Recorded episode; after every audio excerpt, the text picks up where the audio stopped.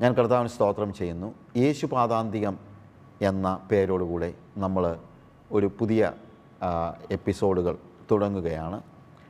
ഇത് വാസ്തവത്തിൽ ഒരു വലിയ ഒരു പഠന ക്ലാസ് ഒന്നുമല്ല. പ്രത്യുത എ കൈൻഡ് ഓഫ് ഡിവോഷൻ എന്ന് പറയാം. ഒരു ദൈവസന്നിധിയിൽ നമ്മൾ അല്പസമയം ദൈവവചനവുമായി ബന്ധപ്പെട്ട് ഇരിക്കുന്ന ഒരു പ്രത്യേക പ്രോഗ്രാമാണ് നമ്മളിവിടെ പ്ലാൻ ചെയ്യുന്നത്. ശരിക്കും യേശു പാതാന്തികം എന്ന വാക്കിന്റെ അർത്ഥം എന്താണ്? യേശുവിന്റെ പാദത്തിങ്കൽ ഇരിക്കുക. Jesus feet. ഇന്ന് ശരിക്കും ഈ യേശു പാതാന്തികം എന്നതുകൊണ്ട് ആ പരിപാടിയിലൂടെ നമ്മൾ എന്താണ് ഉദ്ദേശിക്കുന്നത്?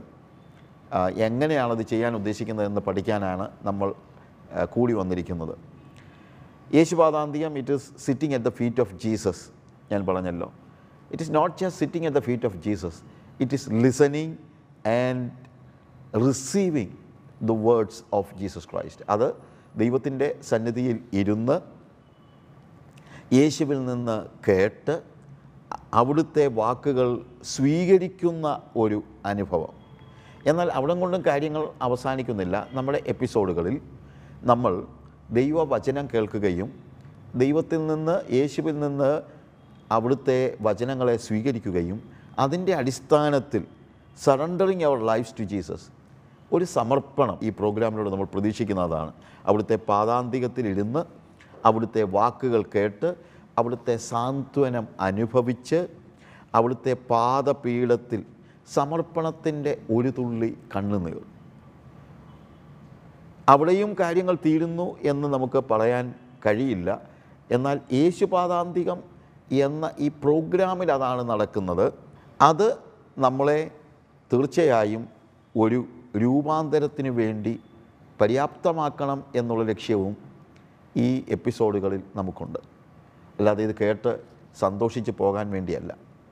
എന്നാൽ ഈ ഓരോ എപ്പിസോഡുകളിലും നമ്മൾ ചെയ്യാൻ ഉദ്ദേശിക്കുന്നത് ഒന്ന് വേദപുസ്തകത്തിലെ ഒരു വചനഭാഗത്തിന്റെ വായന പിന്നെ അതിന്റെ ഉള്ളറിവുകളിലേക്ക്. ഡീറ്റെയിൽസ് അല്ല ഞാൻ പറഞ്ഞല്ലോ ഇതൊരു ഡീറ്റെയിൽഡ് ബൈബിൾ സ്റ്റഡി എന്ന നിലയിലല്ല ആ വേദഭാഗത്തിലെ ആത്മാവെന്താണ്? ആ വേദഭാഗത്തിൽ ദൈവം നമ്മളോട് എന്ത് കമ്മ്യൂണിക്കേറ്റ് ചെയ്യാനാണ് ഉദ്ദേശിക്കുന്നത്? അതിനുവേണ്ടിയുള്ള ഒരു അതിന്റെ ഉള്ളറിവുകളിലേക്കുള്ള ഒരു എത്തിനോട്ടം. എന്നിട്ട് ശ്രദ്ധയോടുകൂടെ ആ ആത്മാവിൽ യേശുവിന്റെ മൃദുസ്വരം കേൾക്കുന്ന ഒരു അവസ്ഥ. അത് ആത്മാവിൽ നമ്മൾ കേൾക്കണം. നമ്മുടെ ബുദ്ധിയിൽ മാത്രമല്ല. We need to see that Jesus speaks to our spirit. In our spirit, we hear the voice of God.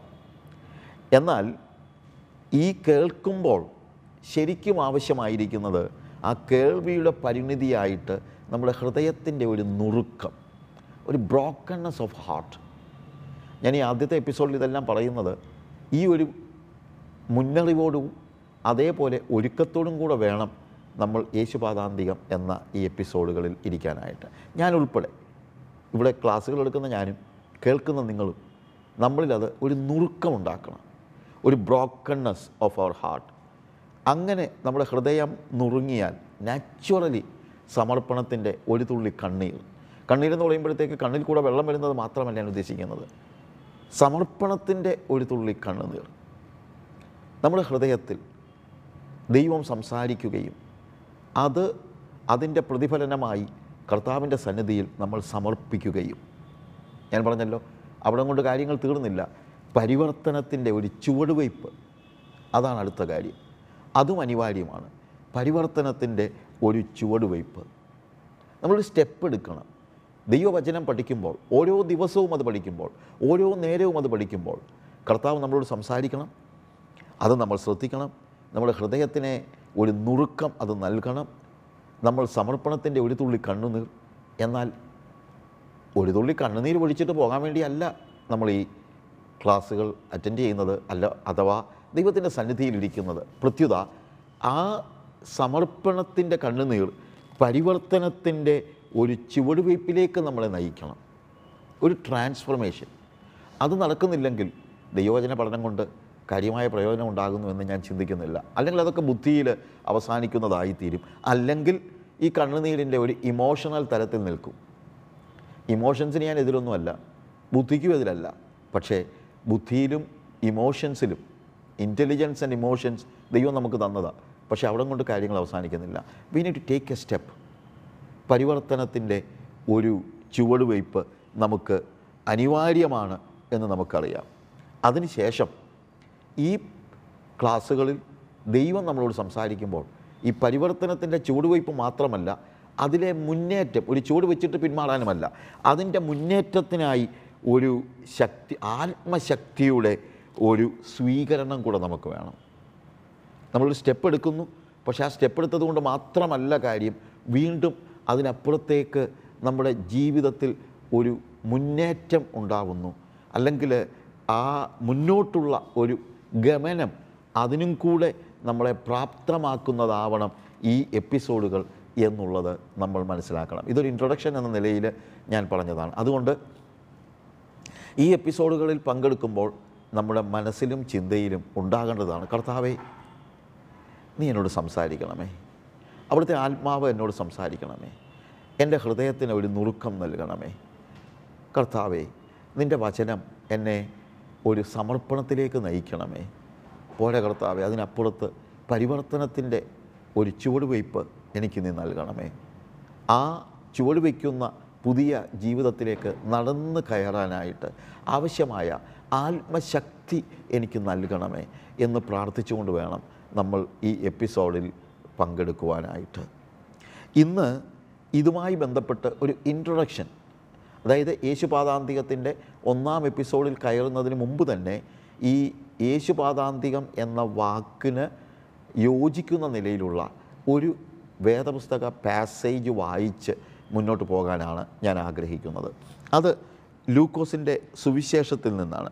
ലൂക്കോസിന്റെ സുവിശേഷം അതിന്റെ പത്താം അധ്യായത്തിൽ അതിന്റെ മുപ്പത്തി എട്ട് മുതൽ നാൽപ്പത്തി രണ്ട് വരെയുള്ള വാക്യങ്ങൾ. അത് ഈ യേശു പാദാന്തികം എന്താണ് എന്ന് മനസ്സിലാക്കാൻ ഈ പാസേജ് നമ്മൾ എടുക്കുകയാണ്. നാൽപ്പത്തിരണ്ടാമത്തെ വാക്യമാണ് നമ്മുടെ കുറിവാക്യമായി നമ്മൾ എടുക്കുന്നത്.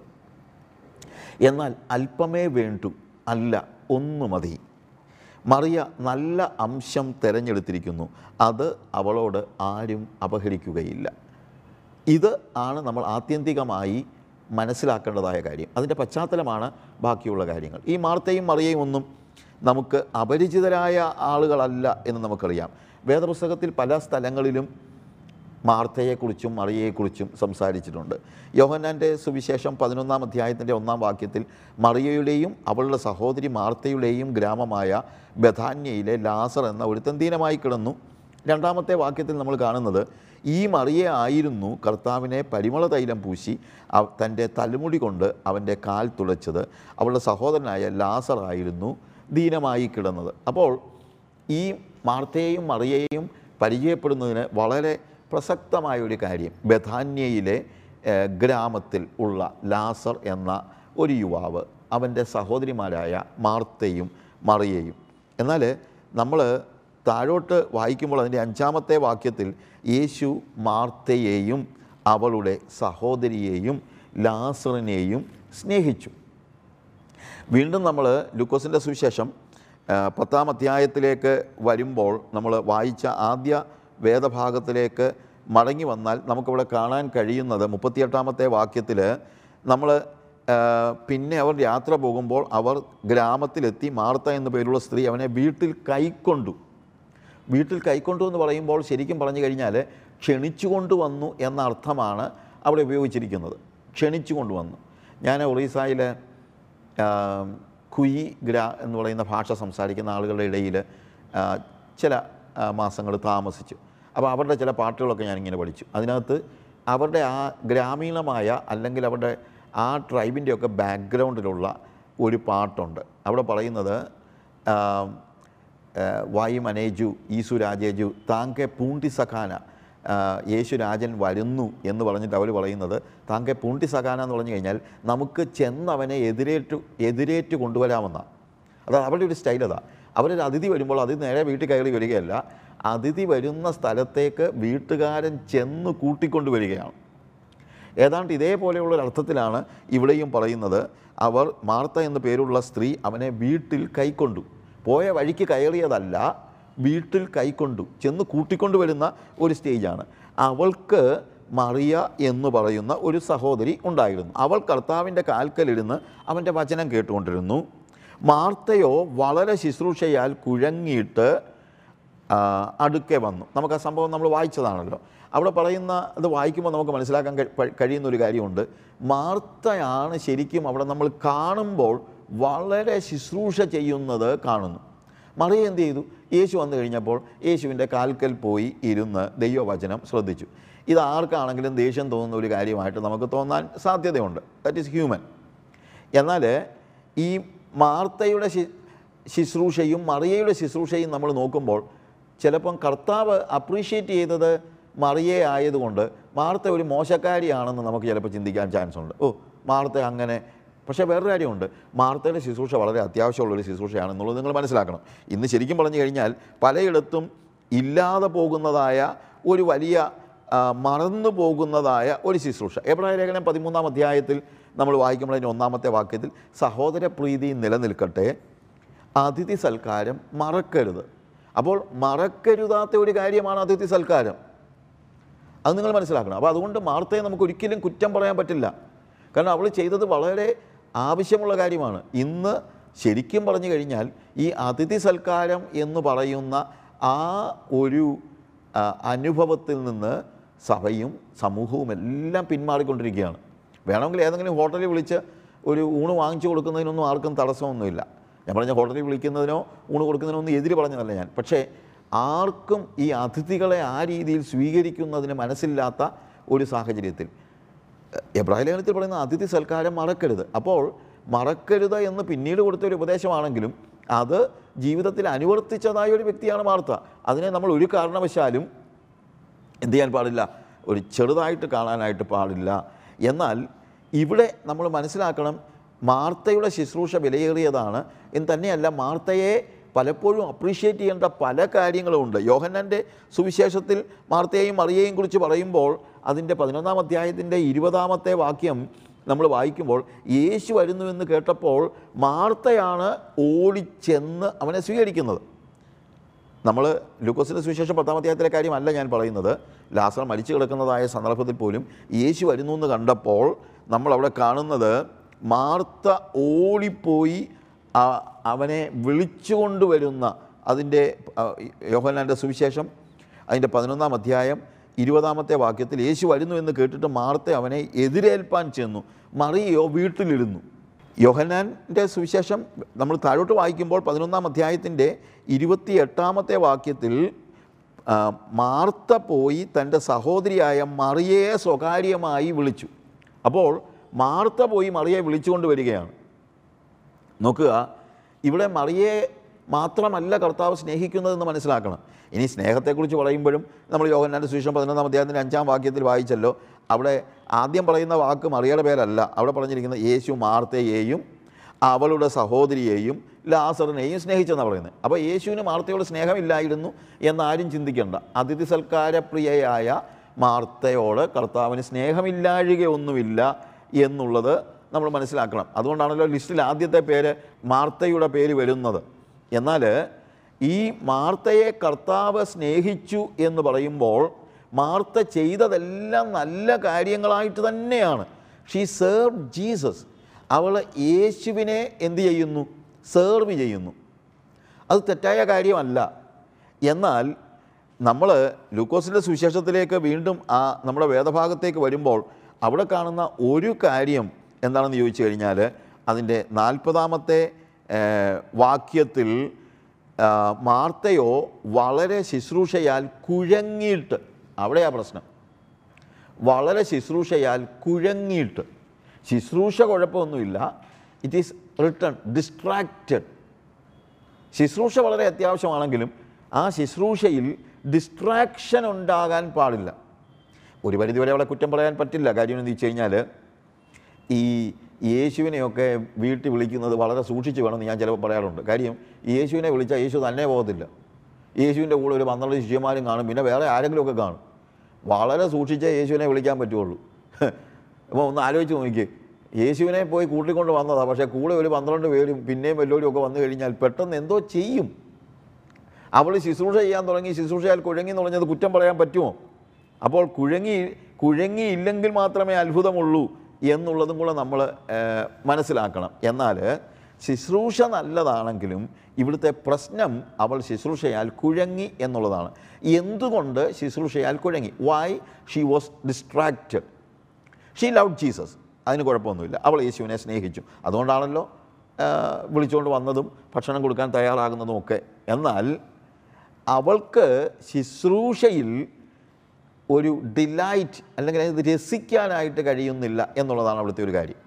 അവളെ യേശുവിനോട് ഭയങ്കര സ്നേഹമുണ്ടെങ്കിലും ഈ എല്ലാവരും കൂടെ കയറി വന്ന് ആ ശുശ്രൂഷയൊക്കെ വന്നു കഴിഞ്ഞപ്പോഴത്തേക്ക് ഷി വാസ് ഡിസ്ട്രാക്റ്റഡ് അപ്പോൾ ഇവിടെ നമ്മൾ ഈ ദൈവിക ശുശ്രൂഷ ചെയ്യുന്നവരിൽ പോലും ഉണ്ടാകുന്നതായ ഒരു കാര്യമുണ്ട്. പലരും വളരെ ആത്മാർത്ഥമായി ശുശ്രൂഷ ചെയ്യുന്നവരുണ്ട്.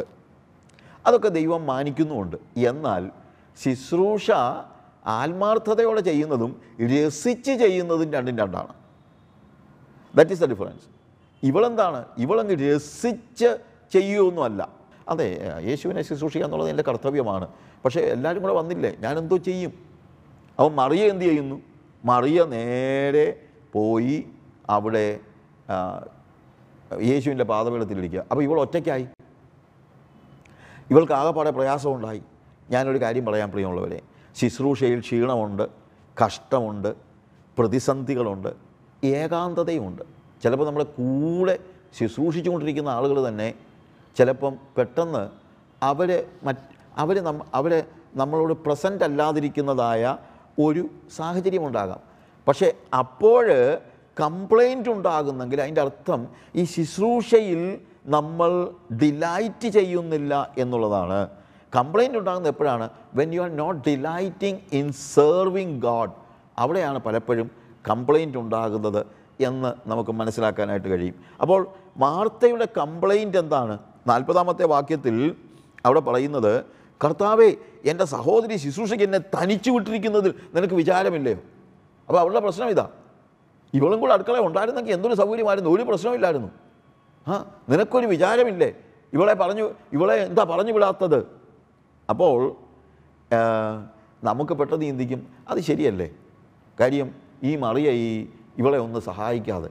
പക്ഷേ എനിക്ക് ആ കാര്യത്തിൽ അങ്ങോട്ട് ഞാൻ ആലോചിച്ച് നോക്കിയപ്പം ഈ മറിയ ഒന്നും ചെയ്യാതിരിക്കുന്ന ആളാണെന്നൊന്നും എനിക്ക് തോന്നിട്ടില്ല ഒന്നാമത്തെ കാര്യം യേശുവിനെ അവർ വിളിച്ചു വരുത്തിയതാണ്. വിളിച്ചു വരുത്തിയതാണ്. അപ്പോൾ യേശു വരുന്നതിന് മുമ്പേ തന്നെ ഭക്ഷണമൊക്കെ പാകം ചെയ്തിട്ട് ആയിരിക്കണമല്ലോ ഇവർ പോയി വിളിച്ചുകൊണ്ട് വരുന്നത്. ചിലപ്പോൾ ആൾ ചില കൂടുതൽ കാണും അതൊക്കെ ശരിയാണ്. പക്ഷേ എന്നാലും എന്റെ ചിന്ത എന്താണെന്നറിയാമോ? ഈ മാർത്ത വിളിച്ചുകൊണ്ട് പോയി വരാൻ പോയപ്പോൾ പോലും ഈ മറിയ അടുക്കള നിന്ന് പണിയായിരിക്കും. അല്ലാതെ മറിയ അടുക്കള കയറാത്ത ഒരു സ്ത്രീ എന്നുള്ള ചിന്തയൊന്നും നിങ്ങൾക്ക് ഉണ്ടാകണമെന്ന് നിർബന്ധമില്ല. എന്നാൽ യേശു വന്നു കഴിഞ്ഞപ്പോൾ അവളെ സംബന്ധിച്ചിടത്തോളം അവൾ പറയുകയാണ് ഇനി എനിക്ക് യേശുവിൽ നിന്ന് കേൾക്കണം. യേശു പറയുന്നത് അനുസരിക്കണം. യേശുവിന്റെ ശബ്ദം കേൾക്കണം. അവന്റെ സാമീപ്യം വേണം. യേശുവിനെ ശുശ്രൂഷിക്കുന്ന അവസ്ഥ ഒന്ന്. ഇത് ഇപ്പോൾ യേശുവിനാൽ ശുശ്രൂഷിക്കപ്പെടുകയാണ്. ദാറ്റ് ഈസ് എ ഡിഫറൻസ് ഇത് രണ്ടും രണ്ടാണ്. യേശുവിനെ ശുശ്രൂഷിക്കുന്നത് ഒരു കാര്യം യേശുവിനാൽ ശുശ്രൂഷിക്കപ്പെടുന്നത് മറ്റൊരു കാര്യം. പ്രിയമുള്ളവരെ പലപ്പോഴും ആത്മാർത്ഥതയുള്ള ആളുകൾ തന്നെ യേശുവിനെ ശുശ്രൂഷിക്കുന്നതിൽ വളരെയേറെ പ്രാധാന്യം കൊടുക്കുന്നുണ്ട്. പക്ഷേ യേശുവിനാൽ ശുശ്രൂഷിക്കപ്പെടുന്നതിന് എത്ര പ്രാധാന്യം കൊടുക്കുന്നുണ്ട്? മാർത്ത യേശുവിനെ സെർവ് ചെയ്യാനായിട്ട് മാക്സിമം പരിശ്രമിക്കുന്നുണ്ട്. അത് നല്ല കാര്യമാണ്. എന്നാൽ മറിയ യേശുവിനാൽ ശുശ്രൂഷിക്കപ്പെടുന്നതിൽ പ്രാധാന്യം കൊടുത്തു. മാർത്തയുടെ കംപ്ലൈന്റ് മറിയയ്ക്ക് നേരെ മാത്രമല്ലെന്ന് നമുക്കിപ്പോൾ നോക്കിയാൽ മനസ്സിലാക്കാം. എന്നു വെച്ച് കഴിഞ്ഞാൽ അവൾക്കിപ്പോൾ യേശുവിനോടും കംപ്ലൈന്റാണ് അവൾ ചെന്ന് മറിയോടല്ല പറയുന്നത് എണീറ്റ് വാടിയെന്നൊന്നുമല്ല പറയുന്നത്. കർത്താവിനോട് ചെന്ന് പറയുകയാണ്. എന്താ പറയുന്നത്? കർത്താവേ എന്റെ സഹോദരി ശുശ്രൂഷയ്ക്ക് എന്നെ തനിച്ച് വിട്ടിരിക്കുന്നത് നിനക്ക് വിചാരമില്ലയോ? അപ്പോൾ ഇപ്പോൾ കുറ്റക്കാരൻ യേശുവായി. എന്ന് തന്നെയല്ല. എന്നെ സഹായിപ്പാൻ അവളോട് കൽപ്പിച്ചാലും. ഇപ്പം വന്നിപ്പോൾ എന്താണ്? ഇവൾ പറയുക കർത്താവേ this is not fair okay നീ ചെയ്യുന്ന അത്ര നല്ല കാര്യമാണെന്ന് ചിന്തിക്കരുത്. ആ അവളോട് വന്ന് ഇരുന്നിട്ട് നീ അങ്ങ് ഞാൻ അവിടെ കിടന്ന് കഷ്ടപ്പെടുന്നത് കണ്ടിട്ട് നിനക്ക് എന്നെ ഒരു വിചാരമില്ലാത്തത്. നിനക്ക് എന്നെക്കുറിച്ച് വിചാരമില്ല. നീ പറയാവളോളെ എണീറ്റ് വരാൻ പറ. അപ്പോൾ ഇപ്പോൾ അവൾ യേശുവിനോട് കമാൻഡ് ചെയ്യാൻ തുടങ്ങി. കംപ്ലൈന്റ് വന്നാൽ കമാൻഡ് വരും. അത് വലിയൊരു അർത്ഥമാണ്. ഇപ്പോൾ അവൾ കർത്താവേ എന്നൊന്നുമല്ല പറയുന്നത്. കംപ്ലൈന്റ് വന്നപ്പോഴത്തേക്ക് അവൾ യേശുവിനോട് കമാൻഡ് ചെയ്യാൻ തുടങ്ങി. എന്തൊരു കഷ്ടമാണെന്ന് ആലോചിച്ച് നോക്കിക്കേ പ്രിയമുള്ളവരെ this is something very important she so distracted അപ്പോൾ യേശു അവളെ വിളിക്കുകയാണ് മാർത്തേ മാർത്തേ രണ്ട് പ്രാവശ്യം വിളിക്കുക. എപ്പോഴാണ് സാധാരണ ഈ രണ്ട് പ്രാവശ്യമൊക്കെ വിളിക്കുന്നത് അറിയാമോ? ശ്രദ്ധിക്കാതിരിക്കുമ്പോഴാണ് രണ്ട് പ്രാവശ്യം വിളിക്കുന്നത്. അല്ലെങ്കിൽ ഒരു പ്രാവശ്യം വിളിച്ചാൽ മതി കേട്ടോ ഇല്ലേ? ചിലപ്പം കൂടുതൽ സ്നേഹം കൂടുമ്പോഴൊക്കെ വിളിക്കും അത് വേറെ കാര്യം. പക്ഷേ ഇവിടുത്തെ പ്രശ്നം മാർത്ത നീ എന്താ മനസ്സിലാക്കാത്തത്? ഏ? നീ പലത് പലതിനെ ചൊല്ലി യു ആർ ഡിസ്ട്രാക്റ്റഡ് കാര്യം പലതിനെ ചൊല്ലി എന്ന് പറയുമ്പോൾ ഇന്നത്തെ ഏറ്റവും വലിയൊരു പ്രശ്നമാണ് ഫോക്കസ് നഷ്ടപ്പെട്ടു. ഇതിനെക്കുറിച്ച് ഒത്തിരി പറയാനുണ്ട്. എങ്കിലും ഇന്നത്തെ നമ്മുടെ ഒരു വലിയ പ്രശ്നം നമ്മുടെ യേശുവിലുള്ള നമ്മുടെ ഫോക്കസ് നഷ്ടപ്പെട്ടു. ഒരു പക്ഷേ ആ ഫോക്കസ് നഷ്ടപ്പെടുത്തിയത് ഒരു പരിധി വരെ ചിലപ്പോൾ നമ്മുടെ ശുശ്രൂഷകൾ തന്നെ ആയിരിക്കാം. പക്ഷേ ശുശ്രൂഷയേക്കാൾ വലിയതാണ് ശുശ്രൂഷ നൽകിയ ആൾ എന്നുള്ളത് നമ്മൾ മറന്നു പോകരുത്. അവളുടെ ഫോക്കസ് നഷ്ടപ്പെട്ടു. അതുകൊണ്ട് നീ പലതിനെ ചൊല്ലി വിചാരപ്പെട്ടും മനം കലങ്ങിയിരിക്കുന്നു. നിന്റെ ഫോക്കസ് നഷ്ടപ്പെട്ടു. നീ വിചാരപ്പെടുന്നു മനം കലങ്ങിയിരിക്കും you are anxious and you are troubled anxious ആണെങ്കിൽ ട്രബിൾഡ് ആവും ശാന്തതയില്ല. ട്രബിൾഡ് ആണ്. ഇന്നത്തെ ആളുകളുടെ ഒരു വലിയ പ്രശ്നമാണ്. ട്രബിൾഡ് ആണ്. പ്രിയമുള്ളവരെ ഈ യേശുപാതാന്തികം എന്നുള്ള നമ്മുടെ ഈ തുടർമാനമായ കാര്യത്തിൽ നമ്മൾ ആഗ്രഹിക്കുന്നത് തന്നെ അതാണ്. എന്തിനാണെന്നറിയാമോ we are sitting at the feet of Jesus so that we may focus on Jesus യേശുവിങ്കിലേക്ക് നമ്മുടെ ഒരു ഫോക്കസ് കൊണ്ടുവരുവാൻ. ലോകത്തിൽ നൂറുകൂട്ടം കാര്യങ്ങൾ നമ്മൾ ചെയ്തു തീർക്കാനുണ്ട്. പല കാര്യങ്ങളുണ്ട്. അതൊക്കെ ചെയ്യേണ്ടെന്ന് ഞാൻ പറയുന്നില്ല. ഞാൻ പറഞ്ഞല്ലോ മാർത്തയുടെ ശുശ്രൂഷ വളരെ അനിവാര്യമായ കാര്യമാണ്. പക്ഷേ do we hear from God യേശുവിന്റെ അടുക്കൽ നമ്മൾ ഇരിക്കുന്നുണ്ടോ? നമ്മൾ ഫോക്കസ്ഡ് ആണോ? വിചാരപ്പെടുന്നതായ ഒരു കാര്യം. അതുകൊണ്ട് കർത്താവ് പറയാ no what is needed is focusing on one thing അല്പമേ വേണ്ടു. അല്ല ഒന്ന് മതി. മറിയ നല്ല അംശം തിരഞ്ഞെടുത്തിരിക്കുന്നു. പ്രിയമുള്ളവരെ ഈ ദിവസങ്ങളിൽ നമുക്ക് വേ ആവശ്യമായിരിക്കുന്നത് focusing on the exact thing that is needed for us അല്പമേ വേണ്ടു അല്ല ഒന്നും മതി. That which is essential for us and inevitable for us money is not the thing that is inevitable for us fame or anything in this world it is not the inevitable thing അതൊക്കെ നമുക്ക് വേണമായിരിക്കും. പക്ഷേ ഒരു കാര്യം മാത്രമേ നമുക്ക് ആവശ്യമുള്ളെങ്കിൽ അതാണ് അല്പമേ വേണ്ടു അല്ല ഒന്ന് മതി. Focus on that what is it it is served by Jesus ഒന്ന് മതി. നമ്മൾ നമ്മുടെ ജീവിതത്തിൽ ഒന്ന് ആലോചിച്ച് നോക്കിയേ ഒരു കാര്യം മാത്രമേ തിരഞ്ഞെടുക്കാൻ നമുക്ക് കഴിയൂ എങ്കിൽ നമ്മൾ ഏത് കാര്യം തിരഞ്ഞെടുക്കും എന്ന് നോക്കുക. Mary has chosen the best part she is doing good എന്നൊന്നുമല്ല പറയുന്നത്. ദ ബെസ്റ്റ് പാർട്ട് അതിന്റെ അർത്ഥം പറഞ്ഞാൽ ഇതിനപ്പുറത്തൊന്നുമില്ല. That is the best part ഒത്തിരി ഗുഡ് പാർട്സ് ഉണ്ട് ബട്ട് ദ ബെസ്റ്റ് പാർട്ട് നല്ല നല്ല കാര്യങ്ങൾ ഒത്തിരി ഉണ്ട് പക്ഷേ ഇതിനപ്പുറത്തൊന്നുമില്ലാത്തൊരു സ്റ്റേജ് എന്ത്? Sitting at my feet hearing from me I am serving Mary and she is receiving me എന്റെ വാക്കുകൾ കേൾക്കുന്നു. എന്റെ കണ്ണ് എന്റെ എന്റെ പാദപീഠത്തിൽ അവൾ ഇരിക്കുന്നു. സമർപ്പണത്തിന്റെ ഒരു തുള്ളി കണ്ണുനീർ അവളിൽ നിന്ന് താഴെ വീഴുന്നു. അവൾ യേശുവിനാൽ ശുശ്രൂഷിക്കപ്പെടുന്നതിൽ സന്തോഷിക്കുന്നു എന്നിട്ട് പറയുന്ന കാര്യം ആരും അത് അവളിൽ നിന്ന് എടുത്തു കളയുകയില്ല. ആർക്കും എടുത്തു കളയാൻ പറ്റില്ല. ലോകത്തിലെ ഏത് കാര്യവും എടുക്കപ്പെടും. ഭൂമിയിൽ നിങ്ങൾ നിക്ഷേപങ്ങളെ സ്വരൂപിക്കരുത്. പുഴുവും തുരുമ്പും കെടുക്കുകയും കള്ളന്മാർ തുരന്ന് മോഷ്ടിക്കുകയും ചെയ്യുന്ന ഭൂമിയിൽ നിങ്ങൾ നിക്ഷേപങ്ങൾ സ്വരൂപിക്കരുത്. അതൊക്കെ ആർക്ക് വേണമെങ്കിലും അപഹരിക്കാം. എന്നാൽ അപഹരിക്കപ്പെടാൻ കഴിയാത്ത കാര്യം. അപഹരിക്കപ്പെടാൻ കഴിയാത്ത കാര്യം നിത്യതയിലെ കാര്യങ്ങൾ മാത്രമേ ഉള്ളൂ. ഇവിടെ യേശു പറയുകയാണ് Martha what you are doing is good but that is not the best because അത് അപഹരിക്കപ്പെടാൻ സാധ്യതയുണ്ട്. സാധ്യതയുണ്ടെന്നല്ല ഇപ്പം തന്നെ അപഹരിക്കപ്പെട്ടല്ലോ. അവളുടെ സെർവ് ചെയ്തത് അവൾ വളരെ നല്ല കാര്യം ചെയ്തത്. പക്ഷേ അവളുടെ സകല സന്തോഷം പോയില്ലേ? അവളുടെ സന്തോഷം അപഹരിക്കപ്പെട്ട് കഴിഞ്ഞു. ഇല്ലേ? പക്ഷേ മേരിയുടെ സന്തോഷം അപഹരിക്കപ്പെടുകയില്ല. കാര്യം എന്നറിയാമോ that is eternity what is happening in eternity ഞാൻ പലപ്പോഴും ആലോചിച്ചിട്ടുണ്ട്. In this world we serve Jesus and in eternity Jesus serves us ഇവിടെ നമ്മൾ യേശുവിനെ ശുശ്രൂഷിക്കുകയാണ്. വേണം. വളരെ നല്ല കാര്യം. എന്നാൽ സ്വർഗത്തിൽ യേശു നമ്മളെ ശുശ്രൂഷിക്കുകയാണ്. വാസ്തവത്തിൽ യേശുവിൽ നിന്ന് കേൾക്കുകയും യേശുവിന്റെ സാന്ത്വനം അനുഭവിക്കുകയും യേശു നമ്മളെ ഹഗ് ചെയ്യുന്ന ആ ഒരു സ്റ്റേജിലേക്ക് അവന്റെ സ്നേഹം അനുഭവിക്കുകയും ചെയ്യുമ്പോൾ ഇതൊക്കെ തന്നെയാണ് സ്വർഗത്തിലും സ്വർഗത്തിൽ യേശു നമ്മളെ ശുശ്രൂഷിക്കുന്നത്. നമ്മൾ യേശുവിനെ ശുശ്രൂഷിക്കുകയല്ല നമ്മൾ അവൻ അവനെ അവൻ നമ്മളെ ശുശ്രൂഷിക്കുകയാണ്. That is eternity when you sit at the feet of Jesus and receiving from Jesus അവന്റെ പാദാന്തിക യേശു പാദാന്തികം അവന്റെ പാദാന്തിക ഇരുന്ന് അവനിൽ നിന്ന് സ്വീകരിക്കുമ്പോൾ പ്രിയമുള്ളവരെ നമ്മൾ ഇറ്റേണിറ്റി നിത്യത ഭൂമിയിലേക്ക് കൊണ്ടുവരിക. ആരും അത് നിങ്ങളോട് അപഹരിക്കുകയില്ല. എന്റെ വാക്കുകളെ ഇന്ന് അവസാനിപ്പിക്കുമ്പോൾ ആ സ്വർഗത്തിന്റെ അനുഭവം ഭൂമിയിലേക്ക് കൊണ്ടുവരുന്നതായ ഒരു അവസ്ഥ. എന്നാൽ അല്പമേ വേണ്ടു അല്ല ഒന്ന് മതി. മറിയ നല്ല അംശം തിരഞ്ഞെടുത്തിരിക്കുന്നു. അതവളോട് ആരും അപഹരിക്കുകയില്ല ഒരു നിമിഷം നമുക്ക് കണ്ണുകളെ അടയ്ക്കാം പ്രാർത്ഥിക്കാം. സ്വർഗീയ പിതാവേ യേശുപാദാന്തികം എന്ന ഈ ദൈവവചന പഠനം ആ ദൈവ സാന്നിധ്യ പരിശീലനം അതിനായി ഞങ്ങൾ നിന്റെ അടുത്തേക്ക് വരുന്ന കർത്താവേ. അതേ കർത്താവേ മാറി നിന്ന് വചനം പഠിക്കുകയല്ല. നിന്റെ സാന്നിധ്യം ഞങ്ങൾ പരിശീലിക്കുകയാണ്. നിന്നിൽ നിന്ന് ഞങ്ങൾ സ്വീകരിക്കുകയാണ്. അതിന് ഞങ്ങളെ ഒരുക്കണമേ കർത്താവേ. That is the best part അത് ആരും ഞങ്ങളോട് അപഹരിക്കുകയില്ല എന്ന് ഞങ്ങൾ മനസ്സിലാക്കുന്നു. അതുകൊണ്ട് യേശുവിന്റെ പാദാന്തികെ ഞങ്ങൾ ഞങ്ങളെ തന്നെ സമർപ്പിക്കുന്നു കർത്താവേ.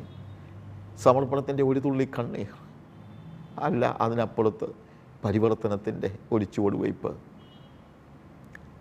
ആ വിശുദ്ധ ജീവിതത്തിലൊരു മുന്നേറ്റം നിന്റെ സാമീപ്യവും സാന്നിധ്യവും അനുഭവിക്കുന്ന അവസ്ഥ അത് ഞങ്ങൾക്ക് നൽകണമേ. യേശുവിന്റെ നാമത്തിൽ തന്നെ. ആമേ യേശുപാദാന്തികം എന്ന ഈ നമ്മുടെ പരിപാടിയിലേക്ക് നിങ്ങളെ ഞാൻ ഹാർദവമായി സ്വാഗതം ചെയ്യുന്നു.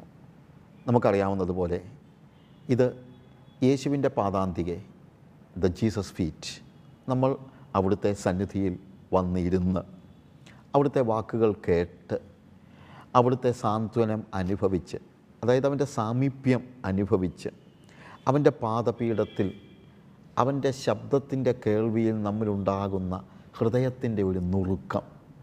ആ നുറുക്കത്തിന്റെ പരിണിതിയായിട്ട് നമുക്കുണ്ടാകുന്ന സമർപ്പണത്തിന്റെ ഒരു തുള്ളി കണ്ണുനീർ. അതുകൊണ്ടും കാര്യങ്ങൾ തീരുന്നില്ല. അവിടെ നമ്മൾ വീണ്ടും മുന്നോട്ട് പോകുമ്പോൾ ശരിക്കും നമ്മൾ ഒരു പരിവർത്തനത്തിന്റെ ഒരു ചുവടുവയ്പ് ഇതെല്ലാം നമുക്ക് ഇതിൽ സംഭവിക്കണം. ഓരോ വേദഭാഗവും നമ്മൾ വായിക്കുമ്പോൾ അത് വെറുതെ അക്ഷരങ്ങൾ മാത്രമാക്കി നിർത്തുവാനല്ല. അതിലൂടെ ദൈവത്തിന്റെ ആത്മാവ് എന്ത് നമ്മളോട് കമ്മ്യൂണിക്കേറ്റ് ചെയ്യാനായിട്ട് ദൈവത്തിന്റെ ആത്മാവ് ആഗ്രഹിക്കുന്നുവോ? അതിലേക്കുള്ള ഒരു ഒരു തിരി തിരിച്ചറിവ് ആ തിരിച്ചറിവിലേക്ക് നമ്മൾ എത്തിച്ചേരുക. പിന്നെ ആത്മാവിൽ യേശുവിന്റെ ആ സ്വരം കേൾക്കുക. ആ കേൾവിയുടെ പരിണിതിയായി ഞാൻ പറഞ്ഞതുപോലെ ആ ഹൃദയത്തിന്റെ ഉള്ളിൽ നിന്നുള്ള ആ നുറുക്കവും സമർപ്പണത്തിന്റെ കണ്ണുനീരും നമ്മളെ പരിവർത്തനത്തിന്റെ ഒരു ചുവടുവയ്പ്പിലേക്ക് നയിക്കുകയും എന്നാൽ അതിലുപരിയായി ആ പരിവർത്തനത്തിന്റെ പാതയിൽ മുന്നേറുവാൻ ആത്മശക്തി പ്രാപിക്കുകയും ചെയ്യുന്ന നിലയിലുള്ള ഒരു വളർച്ചയാണ് നമ്മൾ ഈ വേദഭാഗത്തിന്റെ പഠനത്തിലൂടെ നമ്മൾ പരിശ്രമിക്കുന്നത്. യേശു പാതാന്തികം എന്ന് പേര് കൊടുക്കാനുള്ള കാരണം മറ്റൊന്നുമല്ല it is certainly we are sitting at the presence of Jesus we are sitting at the feet of Jesus like Mary Mariya യേശുവിന്റെ പാദപീഠത്തിങ്കിലിരുന്ന് അവനിൽ നിന്ന് കേട്ട അനുഭവം. അത് സ്വർഗത്തിലും നമ്മൾ യേശുവിന്റെ അടുക്കലിരുന്ന് അവന്റെ പാദപീഠത്തിലിരുന്ന് അവനിൽ നിന്ന് കേൾക്കുകയാണ്. ഇൻഫാക്റ്റ് മാർത്ത ദൈവത്തെ യേശുവിനെ സേവിച്ചു. എന്നാൽ മറിയയുടെ കാര്യത്തിൽ യേശു മറിയയെ സേവിക്കുകയാണ് അഥവാ അവളോട് ഇടപഴകുക ഇടപഴകുകയാണ്. അപ്പോൾ അവൾ അവളിലേക്ക് അവന്റെ ശബ്ദം അവന്റെ വാക്കുകൾ കൊടുക്കുകയാണ്. യു സി അപ്പോഴാണ് രൂപാന്തരം ഉണ്ടാകുന്നത്. അത് ഇറ്റേണിറ്റിയെ ഭൂമിയിലേക്ക് മടക്കിക്കൊണ്ടുവരുന്നതാണ് എന്ന് നമ്മൾ കണ്ടു. അതായത് ഇറ്റേണിറ്റിയിലും നമ്മൾ യേശുവിൽ നിന്ന് പ്രാപിക്കുകയാണ്. ഇവിടെ യേശുവിൽ നിന്ന് പ്രാപിക്കുമ്പോൾ നമ്മൾ നിത്യതയെ ഭൂമിയിലേക്ക് കൊണ്ടുവരികയാണ്. അത് അവളോട് ആരും അപഹരിക്കുകയില്ല. ഇതാണ് കഴിഞ്ഞ എപ്പിസോഡിൽ നമ്മൾ കണ്ടത്. ഇന്ന് നമ്മൾ യേശു യേശുപാദാന്തികത്തിൽ ഒരു വേദഭാഗം വീണ്ടും വായിക്കുകയാണ്. ലൂക്കോസിന്റെ സുവിശേഷം പതിനാലാം അധ്യായത്തിന്റെ ഇരുപത്തി അഞ്ച് മുതലുള്ള വാക്യങ്ങൾ വായിക്കുമ്പോൾ ഏറിയ പുരുഷാരം അവനോടുകൂടെ പോകുമ്പോൾ അവൻ തിരിഞ്ഞവരോട് എന്റെ അടുക്കൽ വരികയും അപ്പനെയും അമ്മയെയും ഭാര്യയെയും മക്കളെയും സഹോദരന്മാരെയും സഹോദരികളെയും സ്വന്തം ജീവനെയും കൂടെ പകയ്ക്കാതിരിക്കുകയും ചെയ്യുന്നവന് എന്റെ ശിഷ്യനായിരിക്കാൻ കഴിയുകയില്ല. തന്റെ ക്രൂശിൽ തന്നെ അനുഗമിക്കാത്തവനും എന്റെ ശിഷ്യനാകുവാൻ കഴിയുകയില്ല. നിങ്ങളിൽ ആരെങ്കിലും ഒരു ഗോപുരം പണിവാൻ ഇച്ഛിച്ചാൽ ആദ്യം വരുന്നത് തീർപ്പാൻ വകയുണ്ടോ എന്ന് കണക്ക് നോക്കുന്നില്ലയോ? അല്ലെങ്കിൽ അടിസ്ഥാനമിട്ട ശേഷം തീർപ്പാൻ വകയില്ല എന്ന് വന്നേക്കാം. കാണുന്നവരെല്ലാം ഈ മനുഷ്യൻ പണിയാൻ തുടങ്ങി തീർപ്പാൻ വകയില്ല എന്ന് പരിഹസിക്കുമല്ലോ. അതിനുശേഷം ഒരു രാജാവ് മറ്റൊരു രാജാവിനോട് പടയേൽപ്പാൻ വരുന്ന കാര്യമാണ്. അങ്ങനെ മുപ്പത്തി മൂന്നാമത്തെ വാക്യത്തിൽ അങ്ങനെ തന്നെ നിങ്ങളിൽ ആരെങ്കിലും തനിക്കുള്ളതൊക്കെയും വിട്ടുപിടിയുന്നില്ല എങ്കിൽ അവൻ എന്റെ ശിഷ്യനായിരിക്കാൻ കഴിയുകയില്ല. എന്നിട്ട് പറയാണ് ഉപ്പ് നല്ലത് തന്നെ ഉപ്പ് കാരമില്ലാതെ പോയാൽ എന്തോന്നുകൊണ്ട് അതിനെ രസം വരുത്താം? പിന്നെ നിലത്തിനും വളത്തിനും കൊള്ളുന്നതല്ല അതിനെ പുറത്ത് കളയും. കേൾപ്പാൻ ചെവിയുള്ളവർ കേൾക്കട്ടെ. ഈ വേദഭാഗം ഞാൻ ഇന്ന് പറയുമ്പോൾ ഒരു ഒരു പ്രത്യേകമായ കാര്യം അവിടെ കാണുന്നത് യേശുവിന്റെ പിന്നാലെ വലിയ ഒരു ജനക്കൂട്ടം വന്നപ്പോൾ കർത്താവ് അവരോട് പറയുകയാണ് എന്തുദ്ദേശിച്ചാണ് നിങ്ങൾ എന്റെ പിന്നാലെ വരുന്നത്? അപ്പോൾ ജനക്കൂട്ടം വരുമ്പോഴത്തേക്ക് നോർമൽ വേയിൽ നമ്മളങ്ങ് ത്രിൽഡ് ആകുന്ന ഒരു സ്റ്റേജ് ഉണ്ട്. പക്ഷേ യേശുവിന്റെ കാര്യത്തിൽ യേശു ജനക്കൂട്ടത്തെ കണ്ട് ത്രില്ലടിക്കുകയല്ല അവന് മനസ്സലിവുള്ളവനാണ്. എന്നാൽ ഈ ജനക്കൂട്ടത്തെ കണ്ടപ്പോൾ യേശുവിന് മനസ്സിലായ ഒരു കാര്യമുണ്ട്. ഇവിടെ യഥാർത്ഥത്തിൽ യേശുവിനെ അനുഗമിക്കുക എന്ന് പറഞ്ഞാൽ എന്താണെന്നുള്ളത് തിരിച്ചറിയാതെയാണ് അവന്റെ പിന്നാലെ വരുന്നത്. പലപ്പോഴും ജനക്കൂട്ടം വരുന്നത് ആ രീതിയിലാണ് എന്ന് നമുക്കറിയാം. അതുകൊണ്ട് യേശു അവരോട് ചോദിക്കുന്നതായ ഒരു ചോദ്യമുണ്ട്. ശരിക്കും നിങ്ങൾ എന്നെ അനുഗമിക്കുവാൻ ആഗ്രഹിക്കുന്നെങ്കിൽ അതിനെന്ത് വില കൊടുക്കണമെന്ന് നിങ്ങൾ ചിന്തിക്കുന്നുണ്ടോ? ഒരുത്തൻ ഗോപുരം പണിയാൻ ഇച്ഛിച്ചാൽ ആദ്യം വരുന്നത് തീർപ്പാൻ വകയുണ്ടോ എന്ന് നോക്കണം. അത് കഴിഞ്ഞിട്ട് പണിയാൻ തുടങ്ങിയാൽ മതി. ഇതുപോലെയാണ് ശിഷ്യത്വവും. ശിഷ്യനാകുവാൻ ഒരാൾ ആഗ്രഹിച്ചു കഴിഞ്ഞാൽ ആ ശിഷ്യനാകാനായിട്ട് അവന് അതിന് മനസ്സുണ്ടോ? അതിനുള്ള വില കൊടുക്കാൻ അവൻ തയ്യാറാണോ? ഇതൊക്കെ ആലോചിച്ചിട്ട് ശിഷ്യനായാൽ മതി എന്നുള്ളതാണ് അവിടെ നമുക്ക് മനസ്സിലാക്കാൻ കഴിയുന്നതായ കാര്യം. യേശു വലിയൊരു ആൾക്കൂട്ടത്തെ അല്ല നോക്കുന്നത്. അങ്ങനെയായിരുന്നെങ്കിൽ ആൾക്കൂട്ടം വന്നപ്പോഴത്തേക്ക് come on everybody I am so happy ഇത്രത്തോളം ആളുകൾ എന്റെ പിന്നാലെ വന്നല്ലോ എന്നൊക്കെ പറയാൻ സാധ്യതയില്ലേ? പക്ഷേ അങ്ങനെയല്ല. യേശു തിരിഞ്ഞ് പുരുഷാരം അവന്റെ പുറകെ വന്നപ്പോൾ അവൻ തിരിഞ്ഞ് അവരോട്. അതിന്റെ അർത്ഥം എന്നാ? ഞാൻ പലപ്പോഴും പറയാറുണ്ട് ദൈവവചനം വായിക്കുമ്പോൾ നമ്മൾ വളരെ സിമ്പിളായിട്ടത് വായിക്കാനായിട്ട് പഠിച്ചാൽ ഇറ്റ് ഈസ് എന്റയർലി ഡിഫറെന്റ് യേശു എന്തായിരിക്കും പറഞ്ഞത്?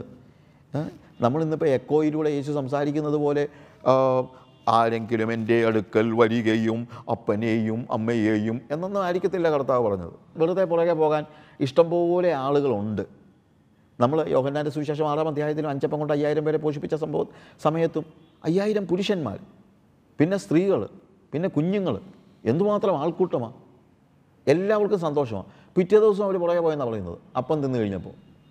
കാരണം അവർ യേശുവിനെ കണ്ടത് ഒരു ബ്രെഡ് ഗിവർ എന്ന നിലയിലാണ്. അപ്പം കൊടുക്കുന്ന യേശു. എന്നാൽ യേശു പറഞ്ഞു അപ്പം തിന്നേച്ച് നിങ്ങൾ പോയി കഴിഞ്ഞാൽ നിങ്ങൾ നശിച്ചു പോകത്തേ ഉള്ളൂ. നിത്യജീവങ്കിലേക്ക് നിലനിൽക്കുന്ന ആഹാരം നിങ്ങൾ ഭക്ഷിക്കുക. അതിനെ അതെങ്ങനെയാണ്? അത് ഞാനാണ് നിത്യജീവങ്കിലേക്ക് നിലനിൽക്കുന്ന ആഹാരം. I am not just a bread giver I am the bread of life if you want life eat me ഞാൻ എന്നെ നിങ്ങൾ ഭക്ഷിക്കുക. കുർബാന കൈക്കൊള്ളുന്ന കാര്യമൊന്നുമല്ല ഇവിടെ പറയുന്നത്. എന്നെ ഭക്ഷിക്കുക എന്ന് പറയുന്നത്. അതായത് ഞാൻ ഉള്ളിൽ കയറി നിങ്ങളെ ഭരിച്ച് നിങ്ങളുടെ എല്ലാ സ്വാതന്ത്ര്യവും കളയും. പിന്നെ നിങ്ങൾക്ക് നിങ്ങളുടെ ഇഷ്ടത്തിന് പോകാൻ പറ്റില്ല. അങ്ങനെ എന്റെ പിന്നാലെ വരാൻ തയ്യാറുണ്ടോ? കർത്താവ് നോക്കുന്നത് ഒരു ഫാൻസ് ക്ലബിനെ അല്ല. പലരുടെയും ചിന്ത അങ്ങനെയാണ്. ഇന്നിപ്പം സെലിബ്രിറ്റീസിനൊക്കെ ഫാ ഫാൻസ് ക്ലബ്ബുണ്ട് അങ്ങനെ ഒരു ഫാനല്ല. He needs a follower not just a fan ഇന്നും ഫാനായിട്ട് പുറകെ പോകാൻ ആളുണ്ട്. കർത്താവ് അപ്പം തരും കർത്താവ് കാശ് തരും കർത്താവ് വീട് തരും കർത്താവ് പണം തരും. വാ. അത് പറഞ്ഞു വരുത്തുന്നവരുമുണ്ട് പക്ഷെ കർത്താവ് പുരുഷാരത്തെ കണ്ടു കഴിഞ്ഞപ്പോഴത്തേക്ക് കോംപ്രമൈസ് ഇല്ലാതെ പറയാണ് are you ready to make a covenant with me N ഞാനുമായിട്ടൊരു ഉടമ്പടി ചെയ്യാൻ നിങ്ങൾ തയ്യാറാണോ?